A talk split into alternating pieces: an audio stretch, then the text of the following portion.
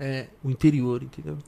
Com toda Nossa, certeza. eles são muito calminhos pra fazer abertura, gente. Chegar assim, olha só, seu herege. Você tem dois caminhos, céu ou inferno. Então, na dúvida, se inscreve no canal. Caralho! Tá. Mas aí é 880, né? Puta que pariu. É o Guaraná. Ah, o Guaraná é complicado mesmo às vezes. Ainda bem que é Guaraná, né, galera? É... E aí, Juan, Vem continua. cá, aí. você tem um piercing rosa na língua? Laranja. É laranja. É laranja. Entendi. Tá vendo? Ok, não vou falar mais nada. Depois do bigode e um piercing laranja na língua, eu vou ficar. Você também tem, É. entendeu? Mas o seu, pelo menos, é tradicional, da família tradicional brasileira. entendeu? Perfeito, perfeito. Já deixa seu like aí, galera. Se inscreva no canal caso não seja inscrita. Ative o sininho das notificações que todas as vezes que a gente estiver ao vivo, o YouTube vai te notificar. E realmente ele tá triste com a gente. A gente não tem monetização e complica tudo. A gente Real. sempre tá amarelinho, então por favor, ative o sininho de notificações, certo? É... Adega Dogmal, com certeza, você quer tomar aquele drinkzão bolado. Temos duas adegas no Tatuapé e em Itaquera. Então cola, vem tomar aquele drinkzão bolado, pesado com nós. E eu sempre tô presente na adega, fechou? A rapaziada dos cortes, por favor, espere 72 horas pra postar algum corte nosso, porque senão a gente vai derrubar seu canal. E eu já tô com um recorde, né? Já derrubei dois canais. E você pode ser o próximo. Então espere 72 horas. Quando a gente terminar um episódio, espere três dias pra postar os nossos cortes. E com certeza, sempre, o link na descrição do episódio Você viu completo. que ele sentiu um poder, né? É, pô. É, Ele nunca o poder- apresenta, ele nunca começa, sempre Não, sou sim. eu. Aí hoje eu dei o Eu, poder eu pra gostaria ele. de dizer que você tem 72 horas, senão eu vou. Esse- Você viu veneno escorrendo. senão eu vou derrubar o seu canal e eu posso provar porque eu já derrubei dois. Nós estamos aqui agora com Jade Picon. Então é isso aí, galera dos cortes, fiquem ligados, tá bom? A gente sempre avisa vocês aqui todo o início do Papum. Então você quer abrir um canal de corte, fica à vontade, só aguarde 72 horas. E lembrando, primeiro link da descrição, episódio completo. A gente tem centenas de podcasts aí no YouTube, tem vários convidados bacanas, legais, que a gente quer trazer aqui no Papum. Sobre o convidado, sobre nada. Então a gente coloca essa regra aí pra, lógico, ajudar o Papum e também o convidado ou a convidada do dia, né, Juan? Com certeza, meu grande amigo. Concordo de todas as palavras que você falou, eu concordo com todas. Então já acompanha o Rony aí no Instagram dele aí, esse Com cara certeza. maravilhoso. tá aparecendo aí. Tá parecendo o Cascão com esse cabelo aí hoje. Que isso, cara? Eu tô bonitinho, pô. Teu cabelo só pra ver o Felipe hoje. Oi! Nossa! Que emoção! Me segue no Instagram também aí, galera. Esse bigodudo que tem um piercing a flor da pele aí, Laranja. laranja fluorescente, tipo Holanda. Tipo, Isso. Holanda, legal, legal. Segue aí este cara charmoso e muito intelectual. Certíssimo. E tá aparecendo vários QR Codes aí no canto da tela, certo? Um é o canal do ALN1001, um é o nosso Spotify, que você pode escutar a gente de graça, e o outro QR Code é do nosso designer gráfico, o Alan dos Criativos. Então, se você puder seguir ele lá, ele que faz todas essas artes, e se você precisar de artes para seu canal, flyers e banners, pega seu celular, mira nesse QR Code que você vai direto pro link, certíssimo? Isso aí, galera. E o Superchat tá ativado também. Então, caso você queira mandar sua pergunta, o seu salve pra gente ler aqui na hora, ou seguir você em alguma rede social, alguma coisa que você queira, manda o Superchat aí no Papum, tá bom? Que tá ativado aqui pra vocês. E também lá no PicPay, tá? Tem um QR Code também do PicPay que você também pode mandar a sua pergunta, o seu salve por lá, que fica até melhor, né, Juan? Pelo PicPay, que a gente sempre deixa salvo aqui e segue vocês lá no PicPay. E pode me xingar também, né? Se for xingar, pelo menos pague. É. Pelo menos. Se você Né? mandar um superchat xingando, a gente não vai te bloquear. É, exatamente. Exatamente. É, Entendeu? perfeito, perfeito. e é isso. E Mais é algum isso, aviso? galera. E compartilha aí nas suas redes sociais que o, que o YouTube aqui fica bocotoiando a gente, bocotoiando, quer dizer, cortando a monetização do canal e não notifica Sim. os inscritos. Então compartilha aí no seu Telegram, no seu WhatsApp, nas suas redes sociais. A gente tá ao vivo hoje, vai ser aprendizado hoje aqui, vai ser aulas de ambas partes, né? Porque, né, Juan? Com certeza. Ô, você Sim. soube da nova? A Rússia proíbe. é, O quê? o dono do Xvideos não vai mais deixar o Xvideos na Rússia. Puta, os russos vão ficar tudo sem, É. sem contra um. Agora a guerra começou. Agora a guerra começou. Desculpa, eu tive que falar sobre isso, cara. Galera, hoje estamos aqui com o Felipe Heiderich. Caralho, que começo foda, mano. É, você viu? A gente começa de 8 a 80. Exatamente, né? Vamos falar sobre a Bíblia, mas antes vamos falar de X-Videos. Caraca, velho. Então, o cara que já, já assistiu muito X-Video? É uma boa pergunta, parabéns, Olha, se você levar em consideração que eu casei virgem, infelizmente, né? Porque o meu casamento não foi a melhor coisa da minha vida. Então a gente evitava qualquer tipo de estímulo pra se tentar manter as regras, né? Senão já era de gringola. É. Uma vez que você come melado, você sabe o gosto do chocolate. Então, é, e o meu casamento ele não foi uma coisa assim, digamos, muito boa. Quando eu saí do casamento, eu saí para um hospício e depois para cadeia. Puta que... Quatro anos depois, quando eu voltei a conseguir andar, gesticular, falar, aí eu comecei a namorar. Então, assim, infelizmente ou felizmente, eu não fui um, um público do, do, do XXX Temptation. Entendi, entendi. Ah, é, é, Ele falou casamento, casou virgem. Isso é um calafrio pros adolescentes de hoje, né? É. Não, é bem, É, foi é bem difícil mesmo. Você não sabe o que minha mãe disse? Quando tudo aconteceu e aí falaram assim, putz, ele casou virgem, né? Aí minha mãe, que é uma mulher muito sábia, muito cristã, muito fervorosa, disse, bem feito. e, e minha mãe é tudo isso, mas ela falou, cara, tu entregou tua preciosa, tua pureza É pro demônio, né? Então, Putz! É, realmente. Caramba. Felipe, por favor, se apresente pra galera. Porque eu sei o que você é, mas o público novo, né? Então, Quer é. saber quem é você. Realmente. eu sou galera. Felipe. Legal. Esse Tipo, foi o podcast de hoje, galera. Já deixa seu like, se inscreva no canal. Você já teve convidado que não rende? Tipo, você faz uma pergunta, ele, sim. Já. Porra! Teve um que a gente excluiu. É, é, porque assim. Então, você gosta de quê? Água. tipo assim, né? Não, não rende. Tá complicado. Não, então, eu, eu sou Felipe Heiderich. Todo mundo tem dificuldade de falar, mas meu nome, óbvio, não é só isso. É Felipe Garcia. O nome é composto, não é sobrenome. É Felipe Garcia Heiderich II. Nossa. Então, sim, é complicado. Por que você não colocou Felipe Garcia, que era mais fácil? Mas tudo bem, é É, não, mas é porque ficou o nome conhecido ficou Felipe Heiderich. Que é um né? nome bonito. Que é o nome que eu sempre assinei as, as coisas, entendeu? E fica mais fácil. Porque se você assina Felipe Heiderich II, todo mundo olha pra você e vai falar, eu tenho um rei na barriga. Realmente. O imperador romano. En- Então, o Heidrich ele já chama atenção. Então, por que, que não nasce Silva, né? Mas tudo bem. Se bem que o último Silva é conflitante. Putz. Pro bem e pro mal. É. Mas a. Então eu nasci na. Eu, apesar de nascer no Rio de Janeiro, eu fui com meses pra roça, e quando eu falo roça, é roça mesmo. Daquela que você. A água era com gerador, na cachoeira. Se você queria leite, você ia na vaca. A TV, você, para ter TV, você tinha uma antena parabólica que às vezes pegava Globo, às vezes pegava manchete. Sim, a gente via a família Block da manchete. Caraca, não tinha nada.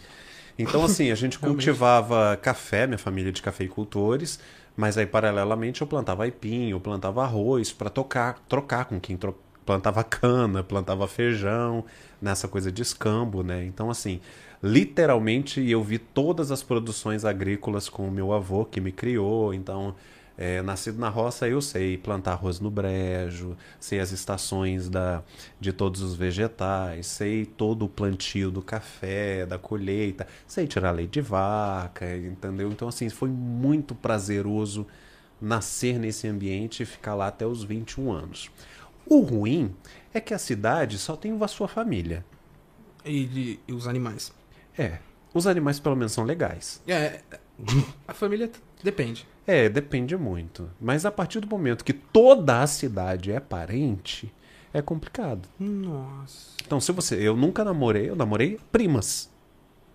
Então, assim. Você briga com uma prima, como é que vai ser o Natal? Entendeu? A, a mesa de confraternização. A, a igreja. É todo mundo parente.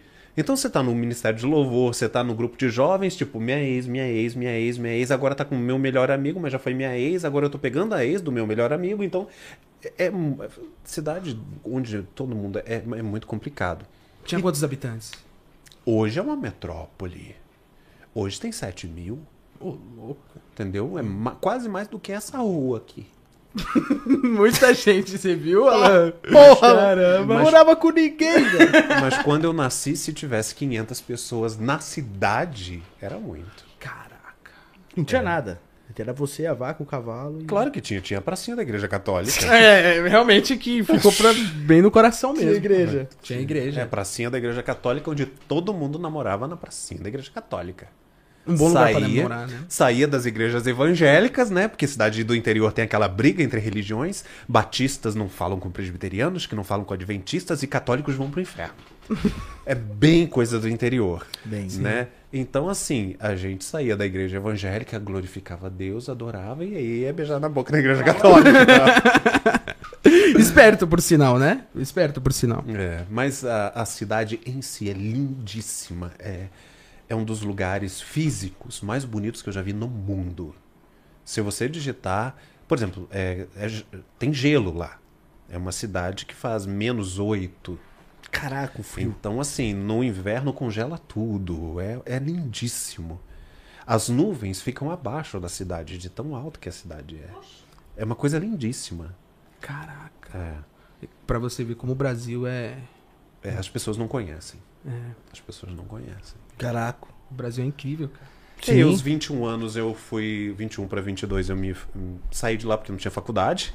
Ou eu vivia da roça, né, da, da plantação, do gado, do café.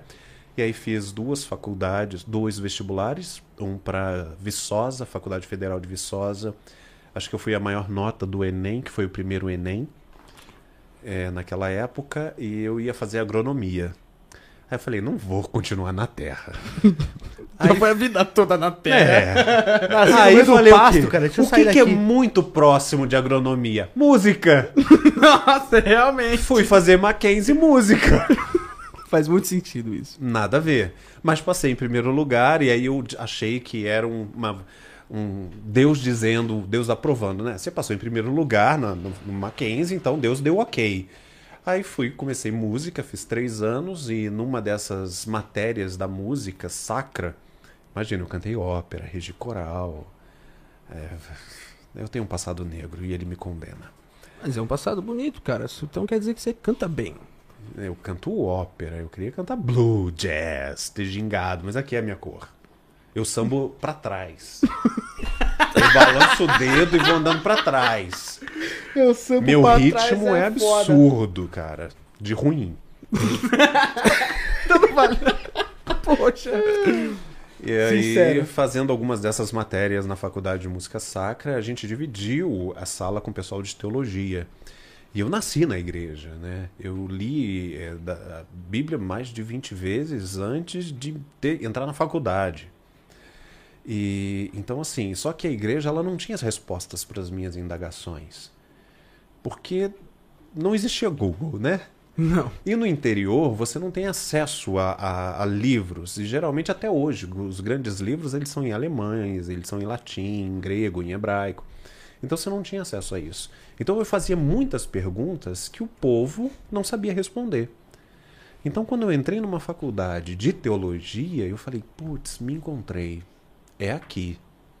Minhas respostas estão aqui. Estão aqui. Claro que não estavam, porque gerou muito mais perguntas, Ô, louco. né? Sim. E aí eu fui fazer física quântica, Puta que pariu. Nossa. entendeu? Para poder entender um pouquinho mais, porque quanto mais você estuda de Deus, você descobre que Deus ele é muito mais absurdamente incrível do que as pessoas falam dele. As pessoas falam de Deus como um velho carrasco que quer matar as pessoas. E só que quando você estuda sobre a essência de quem Deus é e do que ele fez, e a física quântica ela me abriu muitos horizontes, você fala, cara, Deus é absurdamente incrível. Por que, que as pessoas não falam dele como ele é? Por que, que colocam Deus numa caixinha e diz que se você não for na, na, na igreja, você vai para o inferno? Se você não der o dízimo, você vai para o inferno. Se você não fizer isso, se você, não- se você não votar em quem eu estou mandando, você vai para o inferno. Cara, que Deus é esse que não tá na Bíblia? Porque as pessoas pregam Deus que não tá na Bíblia. E aí, quando você vai para as Escrituras e você descobre que tinha um ser que criou o universo e todos os universos paralelos, e mesmo assim a humanidade deu errado, mesmo ele dando todas as, as possibilidades de dar certo, a humanidade deu errado. Ao invés dele é, destruir, como um Galácticos devorador de planetas, ao invés dele destruir, porque seria muito mais fácil, Galera, Faz de novo. um probleminha técnico. tudo bem. Aí? Mas a gente tá ao vivo? Tá. Tá. Tá, tá claro, sim, estamos ao vivo. Então, ao invés dele destruir e fazer de novo, porque era só fazer isso aqui. É só instalar o dedo. Não. Ele resolveu falar assim, cara, vamos fazer o seguinte. Ninguém nunca vai poder dizer que eu não sei como é a dor humana. Eu vou abrir a mão de ser Deus e vou me tornar humano para saber como que é a dor humana. Ele não precisava fazer isso. E aí quando ele vem aqui, ele não se mistura com os poderosos. Ele não se assenta nos palácios. Ele não faz alianças. Ele não vai para a política. Ele não é servido. Ele poderia, sabe? Ele poderia chegar e falar com Nero, com Calígula, com, com o imperador da época, que no caso era Pilatos e Herodes, e falar, ou e descer para o Egito, para os faraós, que na época tinha Cleópatra, e falar assim: olha só, vamos fazer uma aliança. Você quer o quê? Você quer poder? Eu quero deitar aqui nas, nos deltas do Nilo. Eu quero um- uma classe de servos que não questionam. Eu tenho poder. Ele não fez isso. Ele deu o livre-arbítrio, né? Ele foi andar com leprosos que sequer entravam na cidade. Leprosos não podiam entrar na cidade. Ele foi andar com cegos. Ele foi andar com rejeitados, cobradores de impostos, corruptos. Ele foi andar com prostitutas, adúlteros. Só para mostrar que ele não é aquilo que falavam dele. E aí ele faz todo esse trabalho de abrir mão da glória, sofre, é assassinado, morto, ressuscita para as pessoas continuarem falando coisas que não tem nada a ver com ele. Se eu fosse Deus lá do céu, eu ia falar: caraca, não serviu de nada. Vou botar fogo nisso. É, mas ele, eu não sou ele, graças a ele. Nossa. Graças a ele, eu não sou ele. Porque a- a- o amor dele a gente não consegue explicar. Não mesmo. E existe uma esperança da humanidade. Não. Melhorar? É? Não. Só Não. tende a piorar, né? É, segundo a Bíblia, não tem como melhorar. O amor vai se esfriar cada vez mais. As guerras vão aumentar cada vez mais. As tragédias da natureza vão aumentar cada vez mais. Para que chegue o momento onde o ser humano não tenha mais para onde correr. E aí implore para que Deus volte, para que Jesus volte. E aí, nesse momento, ele volta e aí estabelece o reino de paz, a nova Jerusalém, aquilo que o livro do Apocalipse na Bíblia que todo mundo tem medo de ler, na realidade é o livro mais incrível. É o livro onde mostra que o bem vai vencer o mal. Só que a gente tem medo, né, de ler. A gente fala de Apocalipse, fala o quê? E a besta, um monte de cabeça, raio, Os trovão, cava- os praga, cavaleiros do cavaleiro da morte e não sei o A quê. praga, é, realmente. só praga, tragédia, a gente tem medo. Só que a gente esquece que é o único livro que no final mostra que o bem vence. Então, assim, não é um livro para te dar medo, é um livro para te dar alento, paz, esperança. Eu, tinha me- eu, eu tenho medo de ler esse livro, eu comecei a ler e eu parei. Sério? Uhum. Pensa que você tá vendo assim, tipo Star Wars, DC, entendeu? Porque tem muita coisa lá. Eu fiz um. É porque eu fiz um documentário, né, de 21 vídeos explicando versículo por versículo do Apocalipse. Então eu explico o que, que são aqueles monstros, aquelas, aqueles bichos, aquelas pragas todas. É porque você tem que imaginar que quem escreveu, escreveu há dois mil anos. E aquela pessoa estava vendo o futuro, quando tecnologia ainda não existia. Então ele estava tentando descrever algo que aconteceria dois mil anos depois naquela realidade. Então, se ele tivesse vendo um avião lançando um míssil, que pra gente hoje é segunda e quarta, ou seja, acontece toda semana, ele ia dizer o quê? Parece uma águia E aquela águia, ela tem o som de muitas águas. É ele tentando descrever Apocalipse. Entendi. Entendeu? Então existem grandes gafanhotos. E esses gafanhotos destroem as pessoas. São máquinas, são tratores, são tanques de guerra. Entendeu? Eles passam por cima das pessoas. E elas são divididas ao meio. Ele está tentando explicar coisa que ele nunca tinha visto. É igual quando você tem um sonho que não faz sentido e você tenta contar. Nossa. É. Então eu tava dentro do ônibus, da lotação, e aí de repente eu abri a porta, eu tava no navio. Só que o navio estava cheio de formigas gigantes. E essas formigas gigantes, elas estavam jantando com os pássaros. Você já teve um sonho assim? Já. Então, quando você tenta explicar, não faz sentido. Era João. Só que quando as coisas começam a acontecer e se tornam realidade, você olha para Apocalipse e fala: Hum, caraca. Que surreal. Aí eu fiquei Tem um simbolismo Eu por li, trás, eu li né? acho que umas quatro páginas eu fiquei morrendo de medo, velho. De ler o resto. Tipo, Realmente é tão tenebroso o mano, Apocalipse. é Aí real. tu vê vampiros, tu vê zumbis E adoro e de massacre da, da, boa. do massacre do É, porque é uma Texas. parada que é ali que você sabe que não sei. Eu, pelo menos eu acredito que vai acontecer. Então eu fico com medo. O terror, eu sei que vampiro, sei lá. Tende a ter. Não realidade. existe? Não sei. Mas eu, eu acho que não existe. É? entendeu? É. Talvez. Entendi. Tem uma pergunta Ninguém do Vlad, toma- Juan. Uma pergunta do Ninguém- Vlad? Ninguém toma adenocrome, né? Então tá bom. Pergunta para ele se ele pode contar algum caso de escândalo na igreja adu... adultério com pastor. Pô, Vlad, eu não entendi muito a tua Se pergunta. tem algum caso de adultério com pastor? Tem Isso. montes, gente. Olha só, vamos lá. Eu não preciso falar da Flor de Lis, né? Porque Flor, É. Flor de Lis era a queridinha do gospel. Ninguém tocava em Flor de Lis. Flor de Lis sentou no sofá da Hebe. Flor de Lis foi entrevistada por Xuxa. Flor de Aliás, Xuxa, Xuxa tem dedo podre, né? Entrevistou João de Deus e Flor de Lis. Caralho! O João de? Deus acho que foi o, foi o pior, assim. Né? Foi né? horri- horripilante. Dá Horripilante. arrepio na espinha, né? Então, mas você tem muitos casos. Por exemplo, o maior pastor da história do Brasil é Caio Fábio. E Caio Fábio, ele teve um caso com a secretária. E por causa disso, ele se divorciou e perdeu tudo que tinha. A igreja não perdoou. E o Caio é uma das pessoas mais incríveis e amorosas que existem no meio gospel. Justamente por isso ele é odiado. Porque o Caio não vai com cajado. Você quer uma igreja lotada? Você aprisiona no cabresto. Se você não vier, você vai para o inferno. O povo vai. O Caio nunca fez isso. Ele trabalha no amor. Então ele é uma ameaça. Sim.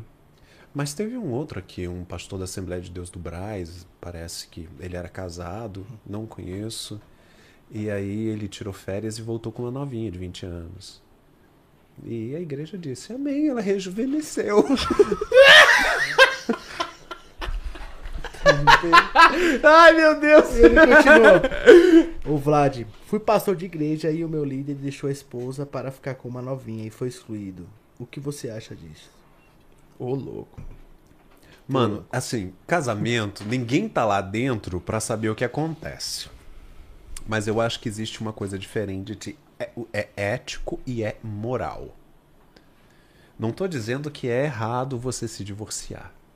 Mas existe uma coisa que é moral.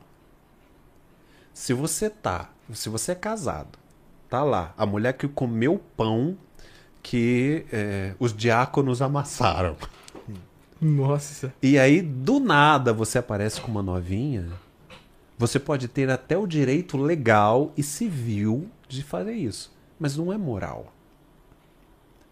Ainda mais como um líder que precisa ser referência. Passa um tempo sozinho. Segura um pouquinho dentro das calças, fecha o zíper. Não Dá- custa. Dá um tempo, né? Dá um tempo. Vai orar. Depois que o seu casamento, o seu divórcio tiver passado durante bastante tempo, a própria igreja, ela vai te orientar a você se relacionar de novo. Entendeu? Não vou usar nem o meu caso, né? Porque o meu caso eu sou o herege mor da nação hoje carrego esse título. Mas o meu relacionamento atual eu levei quatro anos de espera. Eu não saí de, de um relacionamento psicopático e quando sobrevivi, fui me deitar com outra pessoa. Levou quatro anos. Mas esses quatro anos você ficou sem beijar? sem beijar nada, na sem- boca. Caralho, você é um, você é um super-herói. Não, não é isso. Não, não é. Não é. Pensa que eu primeiro achava que a pessoa com quem eu me relacionasse iria me matar, porque a anterior tentou. É. Então, assim, a- eu tinha certeza que eu nunca mais iria me relacionar. Era fato. Você ficou com um Eu fiquei com um medo, trauma com absurdo. trauma. É, entendeu? É como uma mãe que tem um filho estuprado não coloca outro homem dentro de casa.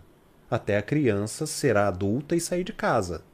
Né? Não é o caso que aconteceu que a mulher que acusou que eu estuprei o filho dela, é, semanas depois estava com um marido novo dentro de casa.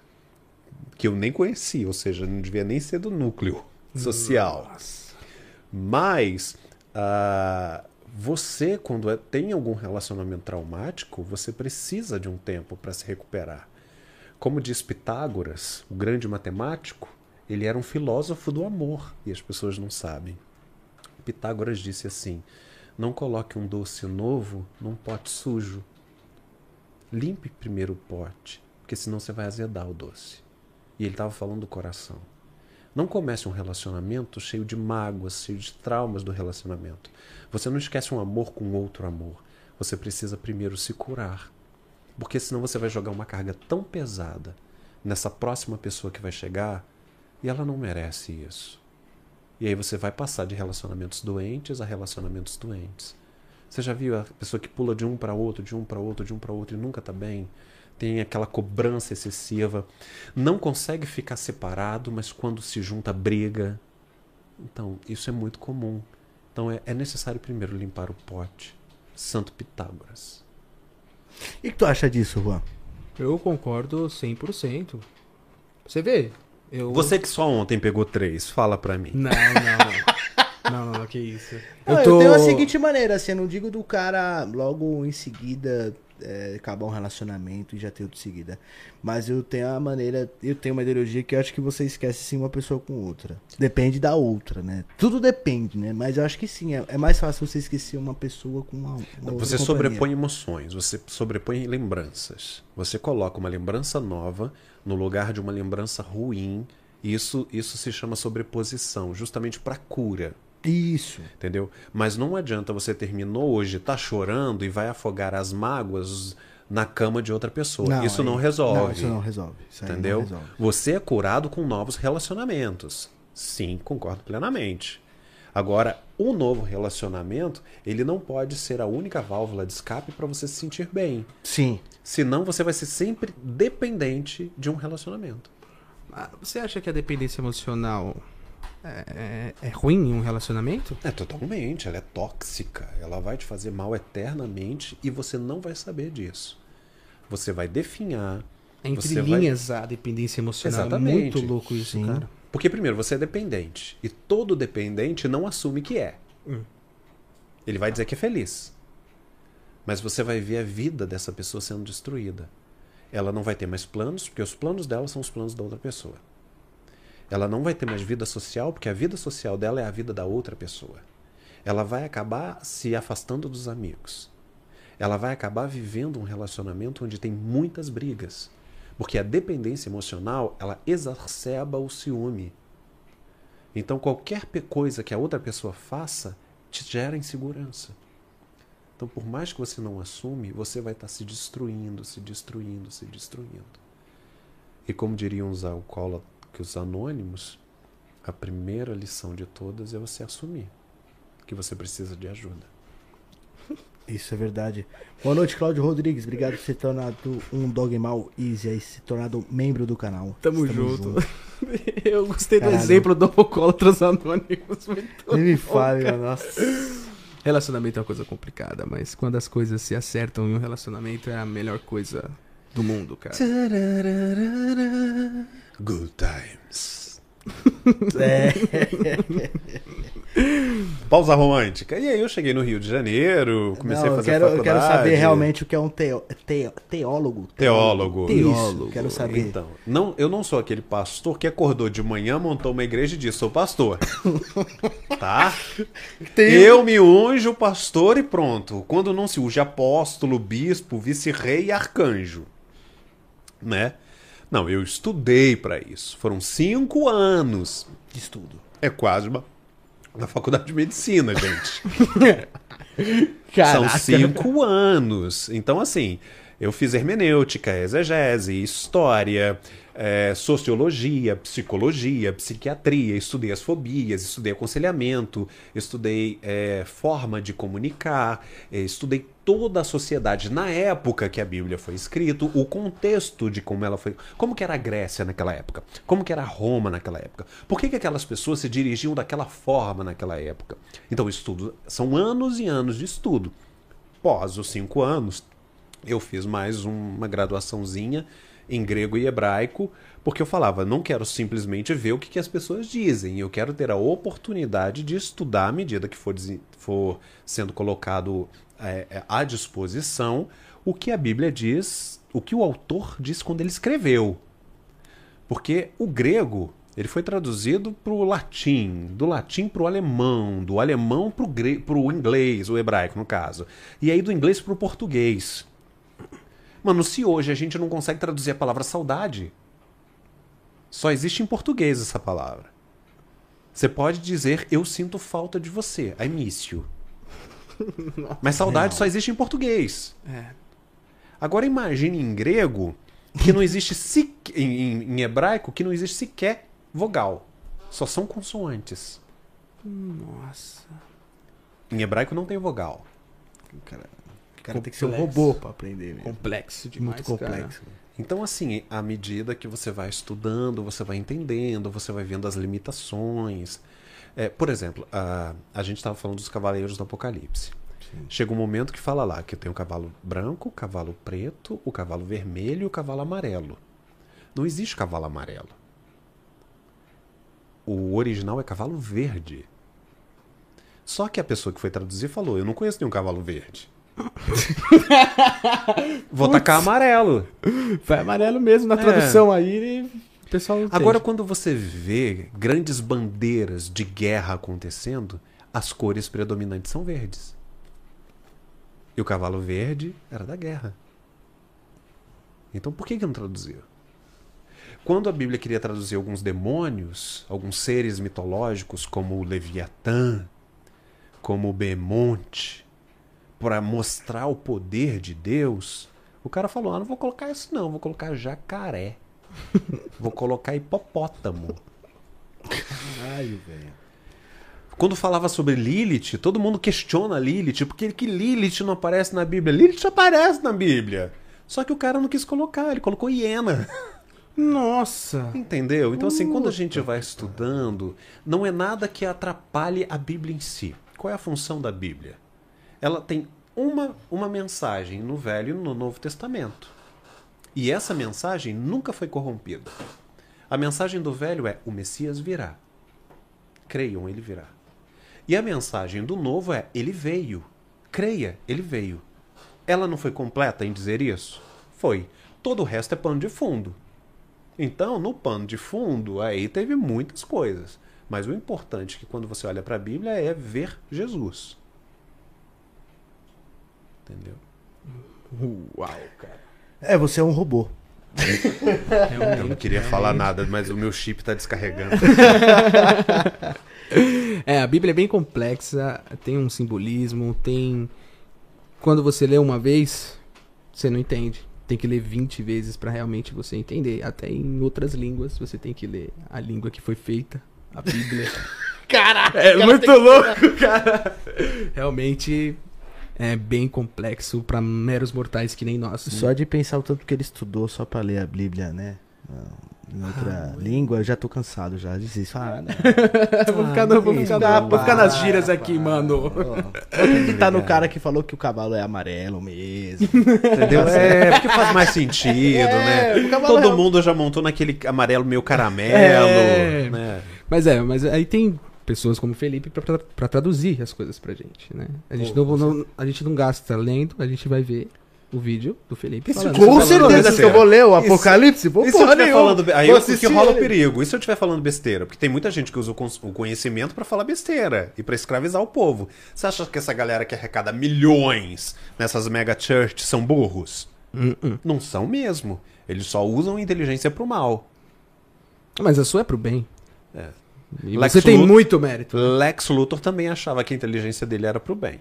Ah, é, depende do ponto de vista. É, né? A verdade dele não era uma verdade É, pra, pro depende resto do, do, mundo. ponto de vista, a gente vai pro Templo de Salomão.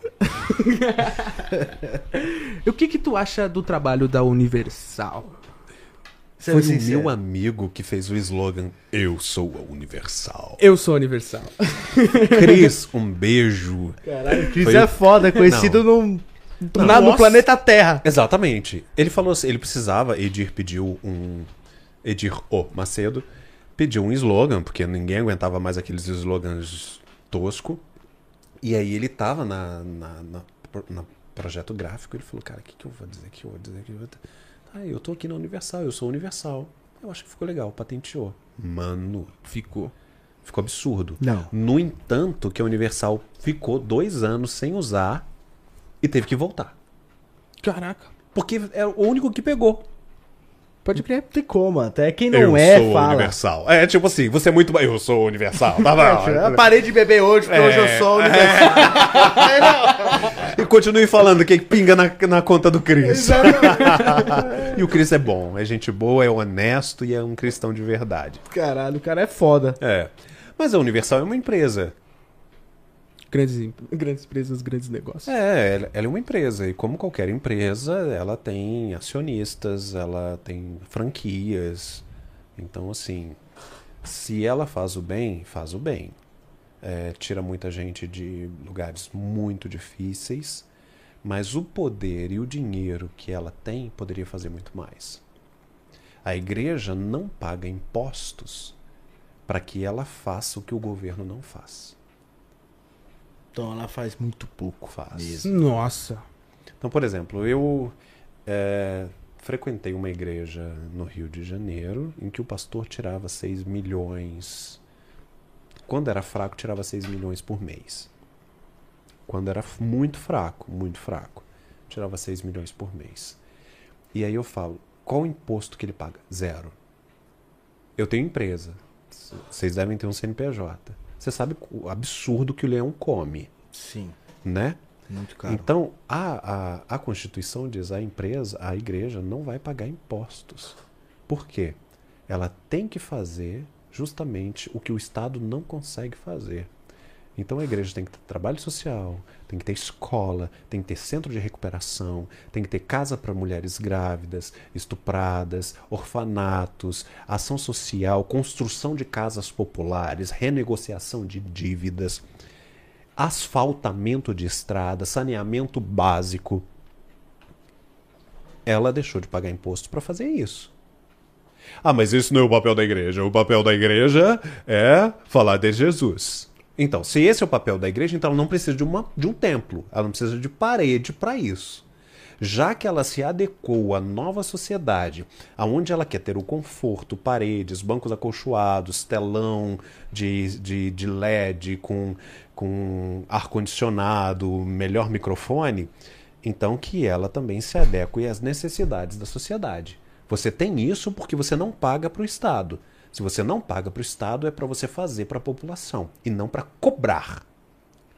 A igreja não deveria pedir dinheiro, ela deveria oferecer dinheiro. É, e eu acho Mas que isso é vai contra toda a todas, realidade, todas meu as Deus. igrejas pedem dinheiro, né? Todas, né? Eu nunca vi uma, Católica. As igrejas que eu frequentei que eu vi, nunca vi oferecer dinheiro, não. Vi pedir. Não, mas assim, não estou dizendo não, que não eles tenha, pedem, porque né? ela tem que manter a estrutura. Claro, sim. Mas você mantém a estrutura com básico. E todo o resto. Ah, mas a gente ajuda com 40 cestas básicas. Quanto custa 40 cestas básicas? 5 mil reais? Diante de 6 milhões? Nossa, que trabalho maravilhoso que você faz. Pegou um real, né? 50 Quantas centavos. escolas você montou? Quantas mensalidades de pessoas pobres da sua igreja, quantas faculdades você paga? Porque é para isso que a igreja está para transformar a sociedade. Você já foi na, na comunidade, aquela rua que não tem asfalto? Ah, se o vereador não é da tua igreja, se não conseguiu, asfalte. Pinte as casas, reforme. Este é o papel do corpo. Então, se você não está fazendo isso, está acumulando dinheiro, tem alguma coisa muito errada. Cara, mas 6 milhões é muita grana. É, Por mês mas, isso? Mas isso é é uma das poucas, tá? Assim, tem gente que recebe muito mais. Puta que eu pariu. Aí você fala, Caraca. mas você já foi pastor de uma mega church. E aí você não enriqueceu? Você tá Ele sendo também ganhava 6 hipócrita. milhões de reais. Você Ganhava está dois sendo- e meio, né? Ah, você tá sendo hipócrita. Agora você tá cuspindo no prato que comeu. Olá, te pegaram pelo pé. Hum, e aí eu te desafio. Desafio qualquer pessoa no mundo, porque eu já visitei muitos países falando da, né, dando palestra, alguém que tem dado um centavo. E inclusive na igreja que eu fui pastor, se eu peguei um centavo, eu nunca precisei. Tudo que era arrecadado era para ser reinvestido. E muitas vezes eu tirei do bolso. É, as igrejas que você trabalhou, você dava seus livros, né? E ganhavam bastante dinheiro com os livros seus. Eu e não ganhei te dava nada. É, eu sempre ganhei muito dinheiro com livro, com DVD. Eu tinha uma marca de pulseira, de camisa, de. Sabe, a, a administração, Deus me ajudou muito nesse quesito. Então eu abri uma empresa para produção. Eu abri uma empresa, uma editora. Então, assim, eu comecei a comercializar as coisas que davam dinheiro. Então eu nunca precisei do dinheiro da igreja. No entanto, que havia agendas minhas, eu, eu tinha uma das maiores agendas até 2016, que o meu assessor na época, ele escolhia algumas igrejas por mês, eu acho que eu nunca disse isso, algumas igrejas por mês que não tinham condição de me levar, porque a igreja sequer tinha um teto feito. Então a gente ia lá para levantar a igreja, para construir, para bancar e voltava para casa. E ninguém sabia disso, porque ninguém precisava saber disso. Mas esse é o papel da igreja, esse é o papel do corpo. Se Deus me abençoou, por que, que eu não vou abençoar? É verdade, é verdade. Real. Amém, glória a Deus. Agora eu vou passar a sacolinha. É. Tem uma pergunta aí, Alan? E como foi tudo isso? Tem, tem, tem o o Vlad de novo. O Vlad é um amigo nosso. Vlad é o melhor, assim, Ele é né? demais, ele é demais. Por que os anões vão poucos.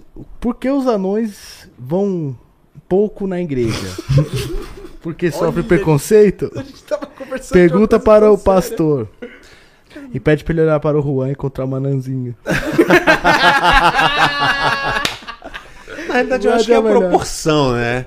Qual a proporção de anão pra sociedade? É o quê? 0, vírgula o quê? Nossa. Então você tem pouquíssimos anões, anões até no showbiz. É. Você tem pouquíssimos anões nas empresas. Então, assim, não é que eles vão poucos, é que são poucos. São poucos, só que a gente São vê poucos. muitos na TV, né? É, quando vê, né? Porque às vezes não tá na sua linha de visão. Piada tosca. Mas tudo bem, o importante é o humor. Mas é, o que, que você acha das igrejas que usa a religião pra ganhar muito dinheiro? Eu vejo isso, um exemplo na Aparecida. Tem bonequinho da Aparecida, tá ligado? Pra onde vai todo esse dinheiro? É. Você vai lá, a criancinha, olha, Aparecidinha, fofa. E o pessoal ganhando milhões e milhões e... A gente tem que ver os dois lados, né? Primeiro, eu vou confessar um pecado aqui, que eu sou um maluco do souvenir. Eu amo ir num lugar e ter alguma coisa daquele lugar. Então, assim, se eu for Aparecida, eu vou ter a Basílica em miniatura. É, tem O tercinho Entendeu? de prata que, eu tá, que sou, acabou de lançar. Eu sou o maluco do souvenir. Eu gosto, e aí eu tenho como uma coisa pra lembrar que eu estive, tá? Primeiro que eu gosto, confessei o pecado, agora eu posso falar. Confessionário podcast. É, exatamente. Agora, a segunda coisa é, eu digo as palavras de Jesus em Mateus 7, a partir do versículo, a partir do 20 em si, chegam, está no dia do juízo final. Jesus está no dia do juízo final, aonde ele vai mandar as pessoas para o céu e para o inferno. Está escrito em Mateus 7. E aí, as pessoas chegam perto de Jesus e falam assim: é, ele vira e, e chama as pessoas e fala assim: vem para o céu, porque eu tive fome, vocês me deram de comer, eu tive sede, vocês me deram de beber, Eu tive frio, vocês me agasalharam, e eu tive preso e vocês foram me visitar. E aí essas pessoas falaram assim: Mas a gente nunca fez isso. E Jesus fala: Não, mas quando vocês estiveram na terra, vocês fizeram isso pelos outros. E cada vez que você faz isso por alguém, você faz por mim. Do outro lado, chega um outro grupo de pessoas e Jesus sequer olha para essas pessoas e fala: arreda e vai para o colo do capeta. Com palavras bonitas de Jesus. Claro. Arreda e vai para o inferno, raça de víboras. Né? Sepulcro, sepulcro caiado. Ninguém sabe o que é caiado, né? Acho que é aquele senador lá de Goiás. Nossa, bem específico, Né? né? Mas, não, caiado é vazio, é oco. Também não sei se aplica ao senador. Só pra completar. É. Mas, ah, e aí essas pessoas falam assim, mas como a gente vai pro inferno? Você sabe quem a gente é? A gente carregou multidões. A gente fez milagres.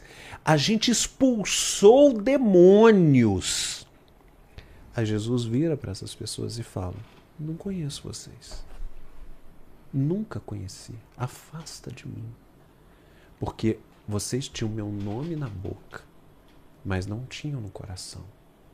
Então vocês nunca foram me visitar, vocês nunca me deram de beber, vocês nunca me agasalharam e vocês nunca me alimentaram. Vocês fizeram por ego, por vaidade, por fome de poder, por ganância. Para vocês, eu não quero comigo na eternidade. E olha o que, que essas pessoas falaram. Eu, eu arrastei multidões. Eu expulsei demônios. Eu curei os enfermos. Ó, O que, que eu fiz, ó? você vê alguém, uma pessoa tá aleijada, você fala, levanta e anda. A pessoa levanta e anda, você já fala o quê? Glória a Deus, aleluia. Lógico. E aí chega lá no céu, Jesus fala, desculpa, não te conheço não. Como diria Martim Lutero, o cara que fez a reforma protestante em 1531, ele diz assim, nós não podemos esquecer que Satanás também faz os seus milagres. A Isabelle Nossa, que- Grit está. Nossa, já mandou um monte de perguntas aqui. Perguntando 49 vezes se você concluiu a faculdade. Mas assim, Isabelle, você tem que ser a. Que Qual faculdade? Qual das? Né? Porque o cara tem Não, 49. é porque tem uma ex minha, loura, que ela disse que eu nunca fui formado, né? Então, assim, é, é, gerou uma fake news de que eu não, nunca, nunca estudei. E aí eu sempre falo assim, pessoas que perguntam isso, peçam, por favor, uma foto, uma foto da pessoa que está me acusando, uma foto dela numa faculdade qualquer. Dela num cursinho qualquer. Pode ser no segundo grau, pode ser na quinta série. Não tem. Eu, em contrapartida, o que mais tem na internet, inclusive nas minhas redes sociais, é eu como orador de turma da quarta série, da oitava, do segundo grau, da faculdade. Deu na- nas turmas de graduação, pós-graduação e mestrado. Então, assim, tem diplomas meus espalhados aí pela internet. Então é só você. É reconhecido pelo MEC. Então entra lá no site do MEC, bota Felipe, lindo debochado nesse momento pra você que não interessa, Heiderich II. Você Segundo é muito importante. Tá aí, Isabelle, respondida a sua pergunta, tá bom? Tá ótimo. Ó, e pra vocês que acham que é uma farsa, não é, hein? Aí metaforando, tá ouvindo, né? Falando isso, como é que tá o processo? Tá andando. A justiça brasileira é complicada, É, né? tá andando sem perna, né? Mas tá É, andando. mas pra mim é sempre bom que ele continue tendo mais visualização. Porque aí processo sempre se aumenta, né? É Aquela facada no bucho vai mais. En- Entenda uma Mais coisa, funda. eu, eu sou um, um grande admirador de linguagem não verbal e estudo. No entanto, que esse livro, quem recomenda é o Ricardo Ventura. Né? Ricardo Ventura, ele hoje, ele tem a- uma faculdade de linguagem não verbal foi feita sob a, um, um curso de pós-graduação é sobre a assinatura dele, entendeu? Assim, virou uma matéria, virou uma, uma ciência. Caraca. É, e o, o, o Metaforando, ele, ele cometeu um erro crasso e gravíssimo. Eu já tinha sido absolvido em todas as instâncias. A justiça, a- o Ministério Público, todas as testemunhas foram a meu favor. é, o Ministério Público traçou uma linha do tempo, ele disse, ele é inocente, ele é inocente, ele é inocente, e no final ainda pediu para que a outra pessoa que me acusou fosse investigada por coação à testemunha. O juiz chancelou, ganhei em segunda instância, ganhei tanto por unanimidade que o meu processo sequer coube recurso. Não foi lá para o Supremo. Só vai para o Supremo quando existe divergência. A partir do momento que você é unânime em todas as esferas, todos os magistrados que colocaram a mão no meu processo falaram ele é inocente. Então, quando é unânime em todas as esferas, não vai para o Supremo. O Vitor colocou todos os magistrados em, em dúvida. Então, ele não é, fez uma análise, ele emitiu um juízo. E quando ele emite um juízo, ele precisa ser responsabilizado por isso. E já que eu fui absolvido, inocentado em todas as esferas, e já que ele usou esse caso para ganhar muito dinheiro, porque ele ganhou muito dinheiro com o meu caso, então que eu receba a parcela que me é devida. E ele receba mais um do YouTube. é isso, hein? Ó, uma pergunta. Ricardo Ventura vai estar com nós aqui dia 15, tá? Sério? Sim, vai estar. Uma das pessoas mais incríveis, tá? É, gente fina. Não, mas ele é fora da caixinha. Que ele é, é a pessoa. Ele é simples, simples, simples, simples. O cara é um gênio. Simples e. Ah, eu, eu, eu sou fã. Da hora, legal, galera. Gosta, a gente gosta de pessoas aqui assim no Papum. Alto astral. É isso aí. Exatamente. Eu sou, sou uma pessoa alto astral? Você me considera uma pessoa alto astral? É, então, vamos pro próximo assunto. ok. Bom, o assunto que eu falei com o Felipe antes de começar o podcast, que é sobre o Vicky Vanilla. Pois é. Exatamente. Qual que é a sua opinião o sobre esse... luciferianismo e a quimbanda no Brasil. e a bruxaria aqui? Iguais os pactos. Ele acha é. que ele é um bruxo. É, se eu quiser fazer um pacto com ele agora, é só chamar no direct, ele vai marcar consulta. É mesmo? É assim? É, É, tipo Walter Mercado, tá. ligue já? Tá aqui, ó, o bode é 40 reais, ó, É. o, o, o pombo é 28 e... Bom de barato, hein? A encruzilhada de pipoca é 49. Tipo é isso. mesmo? É tipo assim. Que legal. Edir Macedo da Kimbanda. Nossa.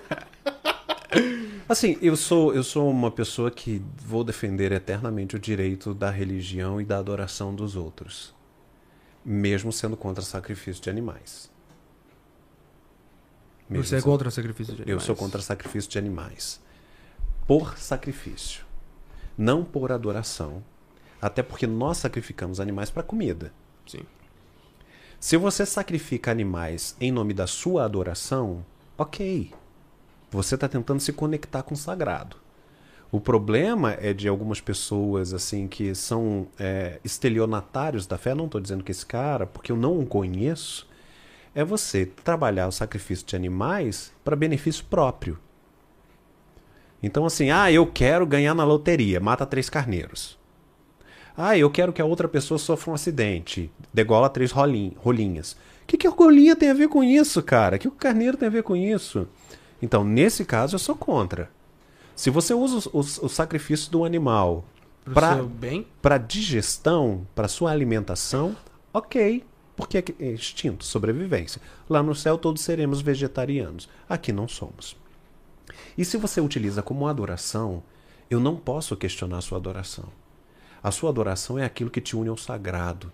É aquilo que, por ideologia maior, deve te tornar uma pessoa melhor.